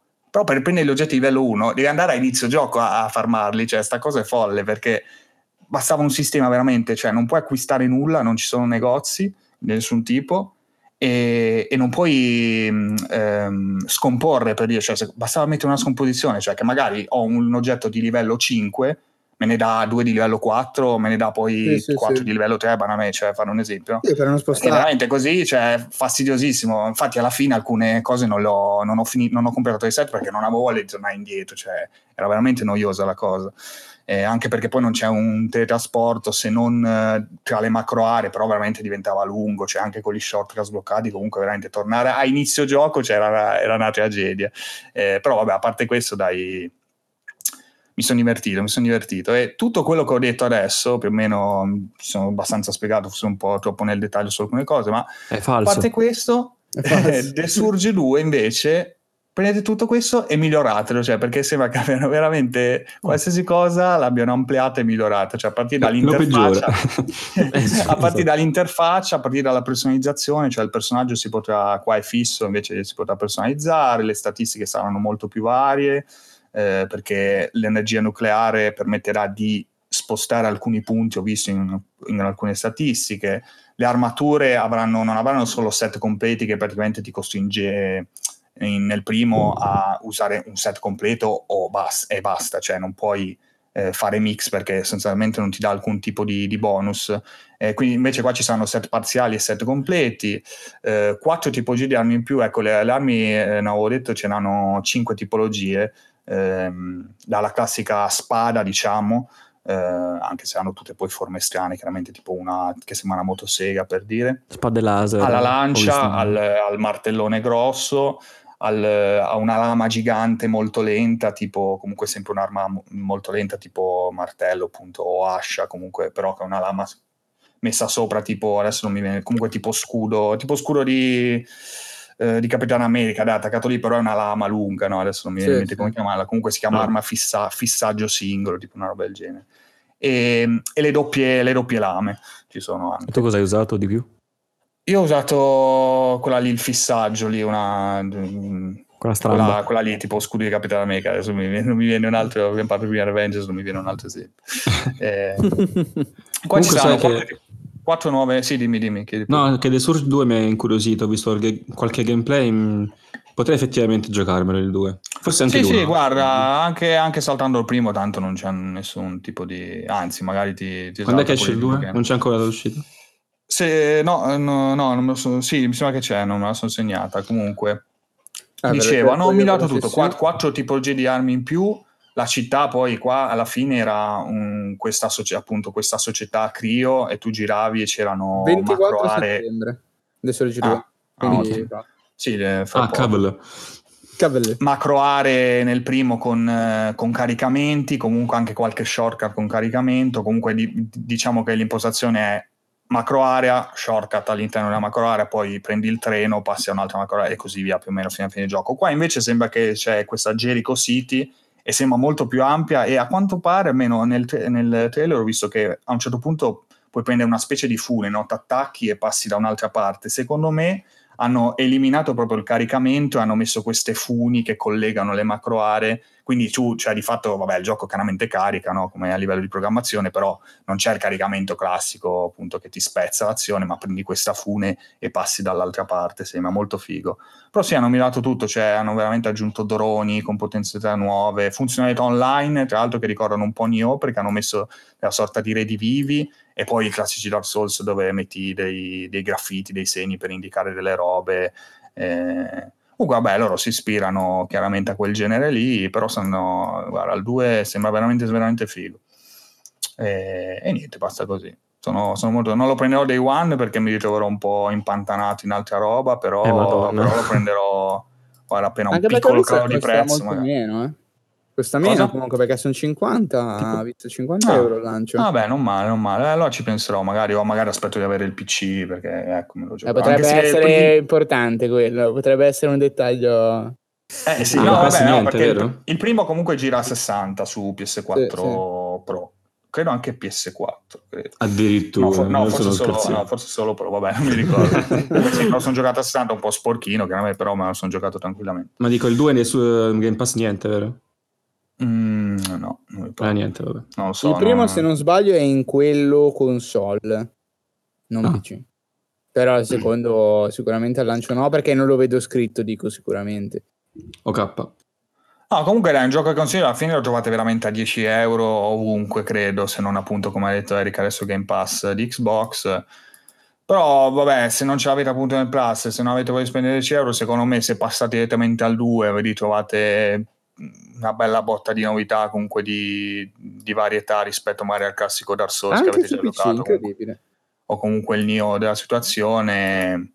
eh, potrebbe, essere, potrebbe essere un buon gioco, ecco, anche se vabbè, siamo in un periodo un po', un po' pieno di uscite, Sì, magari sì. ecco, Sì, adesso diciamo che non è la priorità, almeno per me. eh, però sì, però, però no, sembra, sembra- se hanno migliorato Basta anche qualche aspetto di, di gameplay un pochettino così, perché tipo puoi anche fare, che ne so, la schivata che ti abbassi e l- Mhm. il saltino per schivare gli attacchi, eh, però cioè, a me non- sinceramente non è mai capitato di usarli, quasi mai veramente, perché cioè, la- i nemici, cioè alla fine appunto anche lì, cioè, cerca di fare magari il- quel colpo di classe alla Sekiro, però se il nemico effettivamente non ti fa l'attacco giusto, comunque Lasciamo non lo riesci a leggere. che sapranno Eh. sfruttarli. Sì, sì, sì, poi magari guarda, però eh, sì, beh, se guardate il video del 2 si vede che fa, perché poi fa le, ci sono delle contromosse, robe varie, no, ma eh, dai, sembra bello, sembra un gioco fatto bene, ecco, un gioco fatto bene. Basta, punto, consiglio. Basta, consiglio. Compratelo, bastardi. Ok, allora E invece no. vado via in chiusura con un gioco che penso la decima volta che, Basta! che porto nel podcast e no, non è Death Stranding. Eh, abbiamo deciso per Death Stranding, siccome verrà mostrato altro gameplay che ormai è già stato leccato, ma noi aspettiamo quello ufficiale, ehm, di aspettare appunto dopo il TGS nel caso per eh, parlarne un po' più approfonditamente. Eh, comunque bello quello mostrato alla Gamescom, ma un po' pochino per parlarne, ecco, eh, intensamente, visto che già l'abbiamo portato al quindi di cosa vi parlo? Se non è Death Stranding, vi parlo ovviamente per chi sa eh, del nuovo update galattico di No Man's Sky. Ritorniamo ancora a No Man's. Sky a esattamente tre anni dall'uscita. No Man's Sky Beyond è quello che comunque hanno nominato sia gli sviluppatori e in generale comunque tutti nella community il No Man's Sky 2.0 che in realtà a livello concettuale è No Man's Sky 1.0, cioè come il gioco teoricamente sarebbe dovuto uscire secondo le promesse fatte in quello che fu lo scandalo nel 2016 eh, durante eh, qu- quando uscì il gioco, uno scandalo che ormai Sì, penso sì, che sì. poca gente si sia scordata alla fine come caso mediatico. Volevi dire scusa? No, niente, dico tutti l'abbiamo un po' sentito. C'è Ah, no, no, certo, certo, ormai è la tua famosa frase, memoria. dilla anche stavolta. Cioè. Per chi La non vive, frase. Ah, sì, per chi, per chi non ha vissuto eh, sotto le pietre, per- però questa volta è per gli ultimi tre anni. E, Eh, vabbè, giusto per fare, per, per fare eh, giusto un breve recap, è veramente velocissimo. Il gioco è uscito esattamente tre anni fa, il 12 agosto eh, del 2016. Mille promesse, grandissimo marketing di Sony perché il gioco lanciato su PC PS4 si si aspettava appunto quello che oggi non è peccato che è uscito, pochissimi feature, poco da giocare, ma piccolo spoiler. Eh. Non tutto è migliorato, avrò anche delle critiche da fare. E fatto anche con alcuni No! ascoltatori che mi hanno accompagnato durante eh, il viaggio prevede il solito di, di Beyond. Perché è presente un no pazzissimo. Eh, ok. Perché metà e metà? Allora, innanzitutto cosa ha portato Beyond in breve? Beyond non ha portato grandissimi contenuti in più dal punto di vista del gameplay, non tantissimi. Ha sostanzialmente portato un ordine a tutto il gioco, tutto quello che con Next, e andatevi a recuperare la nostra puntata su Next, eh, che era stato aggiunto in più, spesso era stato aggiunto in modo grezzo, in modo non spiegato, in modo non, in, non inserito nell'infrastruttura del gioco, cioè c'è questa roba, non viene spiegata praticamente da nessuno, però c'è e impari a farla a colpi di trial and error. Sai come si fa e diventa parte della tua routine, però di fatto il gioco non ti dava una spiegazione uniformata di tutte quelle che erano le possibilità. Proprio perché il gioco si trovava ancora, nonostante fossero già passati due anni dalla release iniziale, in uno stato di, diciamo, di intensa grezzitura, grezzeggiaggine. Era molto, mm. molto grezzo, davvero. Cioè, aveva tanti bug, aveva tante buone idee, ma poco sviluppate, che hanno cercato comunque in Beyond di trovare la summa e di raggruppare. In poche parole, cosa, cosa intendo di veramente impattante all'interno del gioco? Tutte le recipe per fare qualsiasi cosa, per fare eh, potenziamenti della tuta, potenziamenti della navetta, potenziamenti dell'exocraft, per costruire le case, tutti gli oggetti craftabili, quasi tutti, sono stati raggruppati in alberi e messi in mano a NPC appositi che ti fanno visitare l'albero e fanno sì che tu possa comprare e vedere in maniera netta qual è il tuo avanzamento, cosa è sbloccato e cosa no, e soprattutto cosa esiste nel gioco, perché senza un albero di questo tipo, quando le ricette si trovavano più o meno a caso sui pianeti, era ben difficile capire cosa si aveva e cosa no. È stato introdotto il log, per chi gioca sa cos'è, c- comunque c'era già un po' di informazione, ma era abbastanza nascosta e del tutto implicita all'interno delle, delle interfacce. Adesso è tutto ordinato. Cosa scusa? Mi sembra bello comodo questo.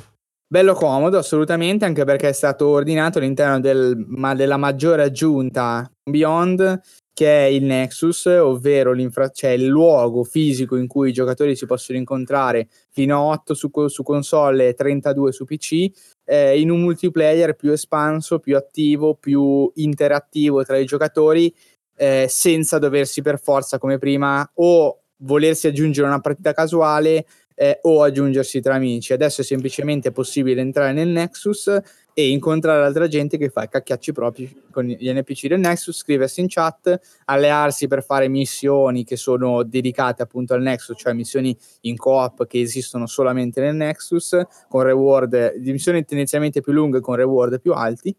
Eh, eccetera, eccetera, eccetera. Io ho una Questo... domanda, pure, se posso interromperti un attimo. Certo, certo. Eh, adesso non so se prima mi sono assentato 5 minuti, non credo che l'hai detto comunque siccome hai detto che il gioco è molto cambiato, tu però l'avevi già giocato molte, Tutte molte ore. Fasi, diciamo, sì. Chi entra adesso invece, si trova il gioco come adesso, secondo te riesce ad avere l'esperienza, diciamo, quella più, a mio parere, almeno per i miei gusti, come anche i tuoi, magari più esplorativa, più gustosa, più, eh, ah, figata, vado lì, vado là, oppure si trova magari un po' che avendo queste semplificazioni, invece di godersi il il mistero invece fa le cose più in modo meccanico senza magari ecco, la scoperta che avevi prima comunque che comunque sì, aveva, sì, conquistato, no, eh... aveva conquistato anche al day one qualcuno l'aveva conquistato no? quel senso di scoperta sì. che magari effettivamente sì trovavi il pianeta orribile con i mostri orribili però poi quando trovavi magari quello bello dicevi ah figata chissà cosa c'è qua eh, quello mi chiedevo sì, con la tua domanda hai praticamente preso il coltello, l'hai infilato nella piaga, hai distrutto hai ucciso. Perché è esattamente quello che io non avevo capito all'inizio, ma dopo un po' di ore di gioco in Beyond ho percepito, è il punto focale del perché secondo me Beyond non è solamente un miglioramento, ma è un ribilanciamento del gioco che per i miei gusti personali va verso il peggio. Piuttosto eh, infatti per quello che ti ho chiesto, che mi ricordo che, ce l'avevi detto già noi, però mi chiedevo, siccome tu avevi già tante ore, eh, magari è stato sì, un sì. effetto per te che comunque avevi già stragiocato, invece, però mi chiedevo allora, appunto di iniziare da zero Esatto, sicuramente per me l'effetto è ampliato perché come ho detto prima, Beyond fondamentalmente aggiungendo solo un'interfaccia unificata per le cose, tra virgolette solo perché poi è un lavoro di ordine complessivo grandissimo, perché tutto il gioco è stato ordinato sotto forma di interfaccia grafica, laddove prima probabilmente un ordine neanche era stato pensato. Quindi l'update è comunque grosso, più il Nexus, più il network per mettere insieme i giocatori. Quindi non è, non è, diciamo uno dei miei punti voler sminuire quello che è stato inserito, quello che è stato fatto per il gioco, perché comunque è tanta roba. Ma di contenuto di ciccia per chi aveva giocato già Next non ce n'è molta in più. Per questo dico sì, sicuramente il fatto che di contenuto effettivo da giocare non ce ne sia molto di più eh, ha, ha, appesantito molto le ore che ho fatto su Beyond perché comunque ho prima tentato di iniziare con un nuovo personaggio come solitamente faccio scoprendo che avrei dovuto fare per mille anni le stesse cose che avevo già fatto mi ero ripreso in mano il vecchio personaggio che avevo tenuto, afflitto da grandi bug per due giorni, perché comunque ancora dei problemi ci sono. Azzo. Dopodiché, comunque, questa esperienza un po' frammentata mi ha fatto capire appunto che questo tipo di riordine, anche come ho detto in apertura, parlando con gente con cui ho giocato, perché appunto apprendosi al multiplayer e con delle missioni specifiche in coop, ho avuto l'opportunità anche di giocare con altri, siamo giunti alla conclusione che in generale comunque il gioco abbia perso un pochino il focus generale. Questo non vale solamente per chi entra che ha già giocato Next e gli update. Io avevo già 180 ore e sicuramente questa sensazione è esacerbata, ma è una realtà vera per chiunque. Cosa intendo sostanzialmente? Che laddove prima di Beyond e ancora più prima di Next, quando il gioco era veramente grezzo, tutto era una scoperta, e avanzare nel gioco era difficile, nel senso che l'avanzare nel gioco fondamentalmente è, per chi non lo sa, volare, quindi usare uno speciale motore della tua navetta caricato con delle speciali eh, risorse per fare un viaggio tra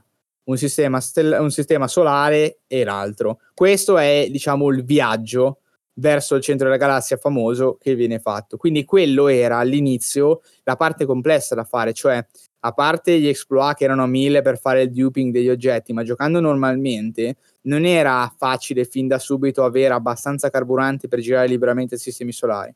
Quindi questo cosa voleva dire? Che ti potevi permettere uno o due viaggi, avevi già visitato due o tre sistemi solari e poi quando hanno aggiunto i portali era addirittura possibile muoversi tra quelli già visitati, che comunque però erano un numero piccolino. Quindi sostanzialmente se tu e avevi bisogno di ingrandire le tue risorse, di espanderti, installare cose, fare le missioni, eccetera, avevi bisogno di risorse, ma queste risorse non erano immediatamente trovabili, quindi magari ti serviva un certo tipo di materiale, non avevi nel tuo sistema solare eh, il pianeta con quel materiale, quindi ti arrangiavi. Cosa intendo? Ti arrangiavi, esploravi il pianeta per trovare risorse, per venderla, sfruttare il mercato che c'era, che è completamente, diciamo, è guidato, è solo fatto di, di NPC elettronici, non c'è un mercatino tra, neanche con Beyond tra giocatori. Mm. Questo dava, come diceva Ale, prima un senso di scoperta generale, perché c'era sempre un motivo per esplorare di più il pianeta. Perché fondamentalmente non sapendo tutto quello che il gioco stava offrendo e non avendo a disposizione qualsiasi risorsa nello stesso momento c'era bisogno di esplorare, scoprire, trovare una ricetta che ti permetteva di craftare un oggetto che costava molto, quindi magari per due o tre orette fare quella ricetta, vendere gli oggetti e finalmente avere le risorse per fare magari una missione oppure per costruire e potersi comprare il carburante per viaggiare oltre. Tutti questi meccanismi di scoperta che erano invogliati proprio dal fatto che non potevi trovare tutto subito, con Beyond sono stati disintegrati. Eh, c'è un nostro ascoltatore, no. Sirio, con cui ho potuto giocare e discutere del gioco per diverse serate. Eh, che praticamente lui, avendo solo giocato al day one e poi ricominciato da capo, quindi aveva in mano un personaggio fresco fresco dell'update, in circa 30-40 ore praticamente era potente quanto il mio che aveva addosso 120 ore di gioco. Eh, questo perché? Perché il gioco praticamente sdogana qualsiasi cosa subitissimo è facilissimo fare soldi, quindi una volta che hai sdoganato il soldo nel gioco, nell'economia del gioco, ti è praticamente possibile fare qualunque cosa, perché compri tutto, eh, qualsiasi cosa ti serva, puoi comprare il carburante per girare, è molto più facile il carburante ora craftarlo, quindi ti riempi subito la navetta di quello e viaggi finché non trovi quello che ti serve, eh, senza mai fermarti a esplorare un posto, perché non sei incentivato a farlo mi serve, si chiama Chromatic Metal, che viene fatto dal, dal rame. Non ho rame nei sistemi solari in cui ho, ho già visitato, non è importante, tanto il mio, eh, mio, motore è già carico, vado, viaggio, viaggio, viaggio, lo trovo il rame, scendo, lo, lo mino, ho il rame, vado via, torno nella stazione solare, scusatemi, nella stazione spaziale e crafto quello che mi serve. Eh, e questo viene come posso dire, incentivato sempre sempre di più. È sempre più facile fare soldi, è sempre più facile trovare oggetti sui pianeti che fruttano addirittura milioni di milioni. Io mi ricordo che quando ho iniziato a giocare, anche con Next, prima che feci il mio primo milione, tra virgolette, nel gioco, passarono molte ore di esplorazione, perché comunque non ero per niente ottimizzato, perché mi arrangiavo con quello che c'era. Mentre qui trovo un pianeta, subitissimo hanno aggiunto questi pianeti che hanno oggetti che valgono da 300.000 a 4 milioni, lo trovi uno e basta, è finito. Ti metti la tua base lì, è il pianeta più remunerativo che tu possa trovare, ti fai due o tre giretti, ti fai 20 milioni, vai alla stazione spaziale, ti compri 9.999 di qualsiasi oggetto possibile e dal punto di vista del crafting, eccetera, sei a postissimo. Questo anche perché prima, mentre ogni slot dell'exotuta e della, della, navicella conteneva solamente 200, rispettivamente 250 e 500 pezzi di ogni materiale, adesso hanno espanso al limite incredibilmente alto di 9.999 per qualsiasi cosa. Quindi chi aveva la tuta maxata ha la tuta che tiene più roba della navicella, perché la tuta si può espandere trovando degli slot, girando tra i pianeti o comprandoli e chi aveva giocato in precedenza, quindi aveva già maxato la tuta, che arriva a un buon numero di slot, avendo adesso 9999 da mettere dentro nella tuta, praticamente ha una tuta infinita. Questo cosa, cosa, cosa comporta? Che non c'è mai micromanagement per gli oggetti che ti devi portare dietro, mai in nessun caso, perché qualsiasi elemento occupa un solo slot in una quantità che è infinita, perché 9999 di un elemento è probabilmente quello che consumerai in 50 ore di gioco di quella roba, quindi è praticamente infinita eh, distrugge praticamente qualsiasi bisogno di quasi di upgrade. Tutti gli upgrade delle protezioni ai pianeti estremi non servono più perché ti prendi 9999 dell'oggetto che te lo carica e anche se ce l'hai poco potente, quindi resiste poco tempo alle alte temperature o alla tossicità, non frega niente a nessuno perché tanto 9999 schiacci due tasti e la ricarichi in continuazione. Cioè, questa espansione, questo snoganamento continuo di tutte le meccaniche del gioco mostrate subito all'inizio del gioco, perché appena entri al Nexus vedi già tutti gli alberi di qualsiasi possibile espansione che tu possa fare le basi, gli exocraft, l'exotute, eccetera. Cioè, dal mio punto di vista, e anche dal punto di vista appunto di, di questo nostro amico ascoltatore che salutiamo, Sirio, e anche di altri che ho potuto sentire, hanno completamente, come diceva Ale, velocizzato e distrutto la sensazione di esplorazione e di turismo spaziale, per usare una citazione che eh, cita un nostro amico, che aveva il gioco al lancio. Eh, quindi il mio sostanzialmente piuttosto che un parliamo di Beyond finalmente l'update è un po' una delusione generale perché il gioco nel corso dei mesi e degli anni ha fatto tanti update ha aggiunto tante cose, le basi, gli extracraft, le fregate con le missioni da fare con piccole navicelle, tante cose che però non sono mai state sviluppate. Hanno aggiunto le basi e più o meno sono come al day one delle basi, tranne una piccola cosa su cui mi soffermo adesso che mi ha fatto un po' girare le balle. Hanno aggiunto le fregate, sono come il day one delle fregate, sono missioni sostanzialmente che mandi le navicelle che hai comprato da sole, si fanno le loro tre ore di missione e tu ora non ti porta la roba. Bellino, però è rimasto così, è un po' una rottura di palle. Gli Exocraft anche ne hanno aggiunti altri, però mh, la, le meccaniche comunque sono quelle, ah, cambiano di forma ma è la stessa cosa. Eh, la prosecuzione, le quest, Beyond non ne ha aggiunte, quindi di conseguenza se le hai già giocate non le hai da giocare, quindi non c'è roba nuova. Non lo so, cioè non sono completamente contento di quello che hanno messo, sono un po' dispiaciuto che abbiano inserito tante cose senza approfondirne una, ma soprattutto perdendosi, eh, secondo me, tante di quel senso dell'esplorazione, di, diciamo, di stupore che uno aveva a girare i pianeti. Perché adesso trovando due o tre pianeti che ti fanno fare milioni dei milioni, eh, trovi pianeti anche strani, anche un po' sopra le righe, un po' diciamo, eh, come posso dire, stravaganti, che però non hanno nessun materiale, quindi ok, bello, lo guardo 30 secondi, però poi me ne vado perché non ho ragione di stare sul pianeta, non c'è motivo, ho missioni che mi richiedono di fare altro. Altre due cose, poi se avete qualche domanda fatela, se no chiudo. La costruzione delle basi andava bene così com'era, era già abbastanza farraginosa, hanno aggiunto un sistema power grid che non serve assolutamente a niente. Cioè, è un'aggiunta, ovvero da adesso alcuni oggetti andranno a corrente, ovvero c'è il generatore in cui puoi mettere il carbone per produrre corrente, oppure c'è la batteria che può essere caricata come pannelli solari. Carina come idea, però devi semplicemente dare potenza a oggetti che prima non la richiedevano. Punto. Quindi, cioè, banalmente io mi sono ritrovato la mia base, che era grande, molto grande, quindi con tante cose, tutta la serra, eccetera, tutta spenta, non funzionava niente, perché appunto era tutto da, da elettrificare, eccetera. Un lavoro mu- ste- super sterile perché semplicemente sta aggiungere le batterie, craftarle e collegare i cavi. Fine. Non hanno aggiunto nessuna meccanica vera e propria, hanno semplicemente aggiunto il sistema dell'elettricità. Cioè, aggiunge una sfida per la base, però effettivamente non è una grande sfida alla fine di tutto. Eh, per chi ce l'ha già, no, magari per chi la costruisce fa parte del processo di costruzione, ma chi già giocava e ha già la base completa è paradossale che il giorno prima avevi la base con la serra che funzionava, ti produceva le piante che ti servivano per craftare, il giorno dopo, e eh no, non funziona più niente, devi praticamente piantare tutte le cavi elettrici in giro. Eh, tra l'altro me ne passino anche brutture perché comunque i cavi elettrici vengono direttamente collegati dal, dalla batteria o dal, o dal, generatore all'oggetto con cavi volanti che collegano in maniera direttissima mm, gli oggetti. Serra. Esatto, quindi se prima avevi pensato a una disposizione degli oggetti e avevi ripreparato la tua base, adesso ci sono delle tecniche, ci sono dei video che mostrano come sistemare i cavi bene, però c'è roba veramente che devi costruire su della roba, un doppio fondo per i pavimenti, per nascondere i cavi, carino, però fine a se, perché fine a se stesso, non aggiunge niente. E questa roba ci ha dato un po' di fastidio perché ci siamo accorti costruendoli che fondamentalmente non aggiungevano nulla all'esperienza, era solo un ritardante fondamentalmente perché per aggiungere roba nuova alla tua base devi prima essere in grado di fornire energia. Eh, quindi c'è questo. Però ecco, non hanno rilanciato il gioco retail come fecero con Nex, giusto? No.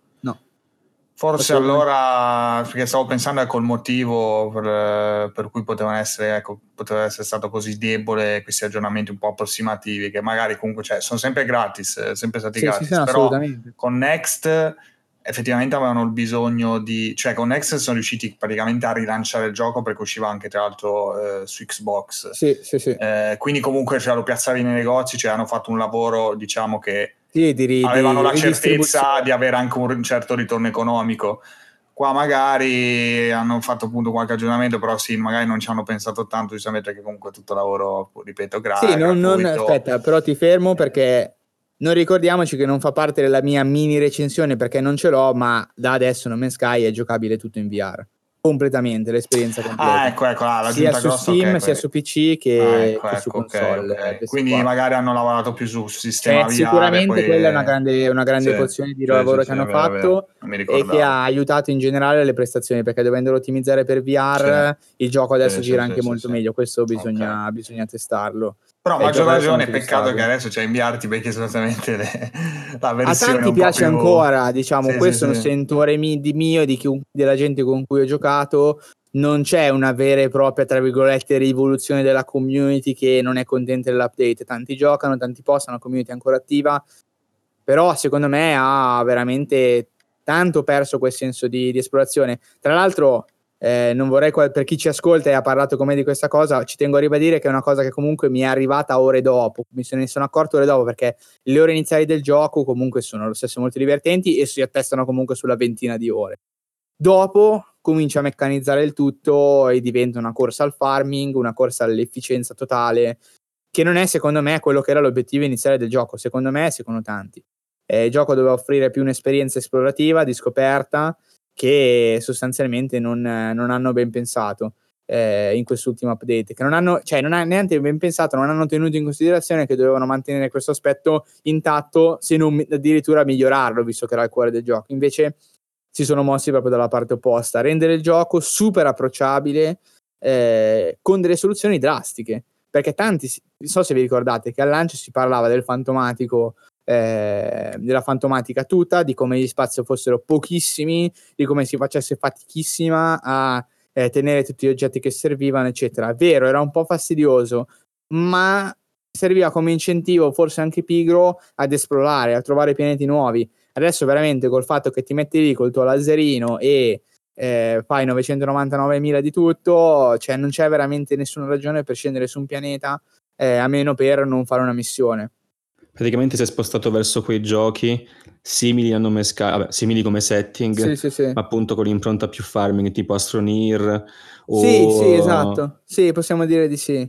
Eh, è molto più improntato sull'efficienza, laddove però i sistemi di gioco non sono grande, grandemente profondi, cioè c'è un'efficienza che però eh, tu raccogli tante risorse, ti riempi di queste risorse, all'inizio vuoi farmare in maniera efficiente. Può anche essere divertente per un tot di ore, fai tanti soldi, ti compri i materiali in modo da essere sempre pronto a craftare tutto, però poi ti accorgi che i potenziamenti che puoi mettere, però in realtà non ti servono perché hai talmente tanti materiali per ricaricare eh, le tue potenzialità, i tuoi potenziamenti che anche se non li potenzi comunque funzionano benissimo.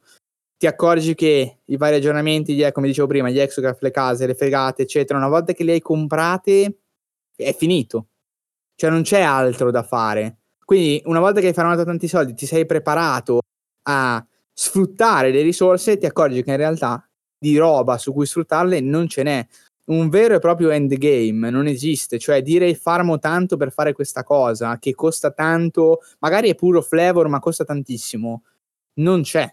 Una volta che hai pagato tanto la tua fregata e hai preso 4-5 navi di classe A, che è una delle cose più costose che puoi fare, e adesso puoi farlo veramente in 40 ore, mentre io in 120 avevo fatto fatica ad arrivarci, e avevo sfruttato anche dei duping per, per avere più soldi, eh, non lo so, è, svanita questa cosa qui, è molto velocizzata e me ne dispiace perché come secondo me anche chi inizia adesso l'esperienza di No Man's Sky non è l'esperienza che era pensata al lancio, per quanto il gioco fosse grezzo, non è, non è quella cosa lì. Non c'è tanta esplorazione.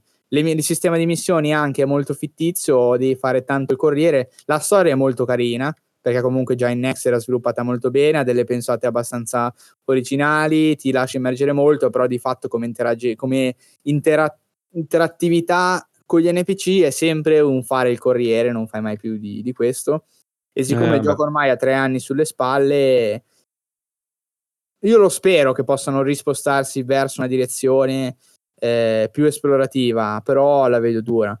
La vedo dura perché una volta che hai messo 9.999 oggetti per ogni slot, la vedo dura tornare indietro e quello ormai il danno è stato fatto. Perché quello è un danno per tantissimi sistemi che si basavano sul fatto che tu non potessi portarti dietro mille miliardi di risorse, proprio a livello di materiali. Esatto.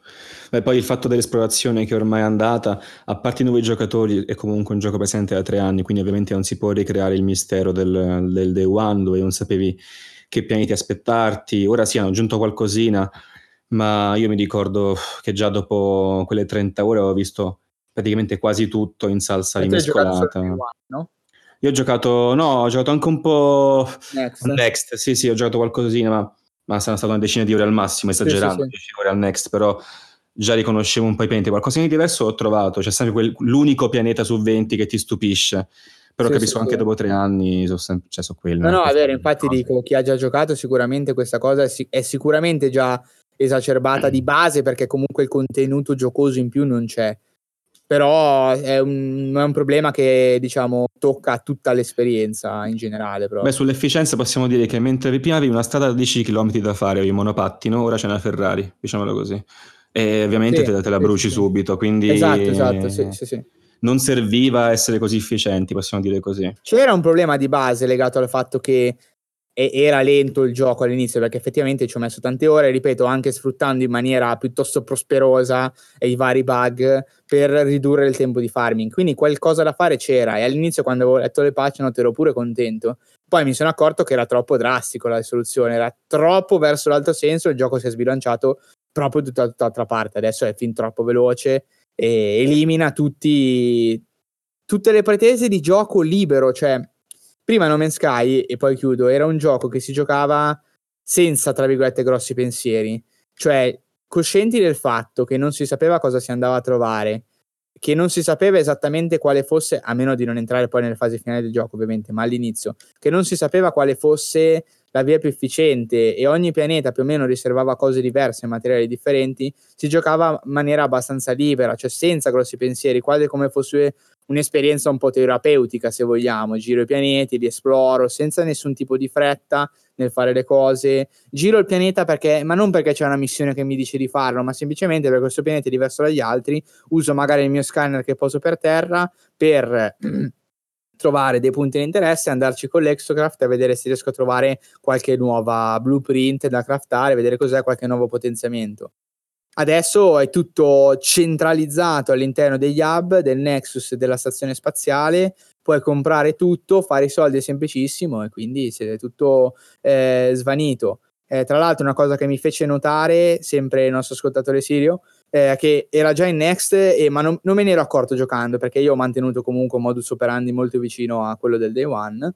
Eh, anche per come è sistemata la base, cioè una serie di missioni a tempo, a tempo nel senso che ti fa aspettare tre ore tra una missione e l'altra, eh, ti inchiodano a un sistema solare. Perché per avanzare nella base avere gli NPC nella base, sostanzialmente devi fare una serie di missioni che, che, implicano stare lì, fermo e non viaggiare. Di conseguenza, se, siccome fare una base è una delle parti importanti, io mi sono divertito tantissimo, ma devo ammettere che in aggiunta a tutto il resto che impedisce, comunque non incentiva eh, andare in giro per sistemi solari, c'è anche il fatto che si aggiunge che fai la base vuoi sviluppare la base, non ti devi muovere dal tuo sistema solare perché le missioni da fare ce le hai tutte lì e rivedi e rivedi sempre le stesse cose. Quindi si, hanno rotto tanti meccanismi che prima inducevano, magari anche in maniera un po' priga e grezza, ma all'esplorazione. Adesso questa cosa non c'è più, non vorrei ripetermi troppo e rubare troppissimo tempo, ecco. Va bene così, il mio rant è durato tanto. Sean, eh, perché, perché è difficile, difficile tornare, è difficile tornare indietro. Eh, sì, sì. Mentre dal eh, gioco perché poi ti aggiorna, sì. cioè comunque l'aggiornamento non è che puoi non farlo, quindi eh. anche volendo non è che puoi. Eh no, infatti, perché mentre dal gioco grezzo puoi sempre sperare che diventi più raffinato, una volta che il gioco invece passa dal grezzo a troppo oltre, cioè hanno usato soluzioni troppo drastiche, è difficile che tornino indietro, quindi vedremo comunque update ancora ne usciranno, quindi a posto così, dai. Ho parlato fin troppo come mio solito, mi lascio prendere perché comunque è un gioco che ho giocato tanto e mi è piaciuto tanto, ho seguito lo sviluppo, eccetera. Quindi mi dispiace abbastanza che sia finito in questo tunnel di ripetitività. Ecco, prima era molto, molto più divertente. Ti, ti hanno censurato, tra l'altro. Esatto.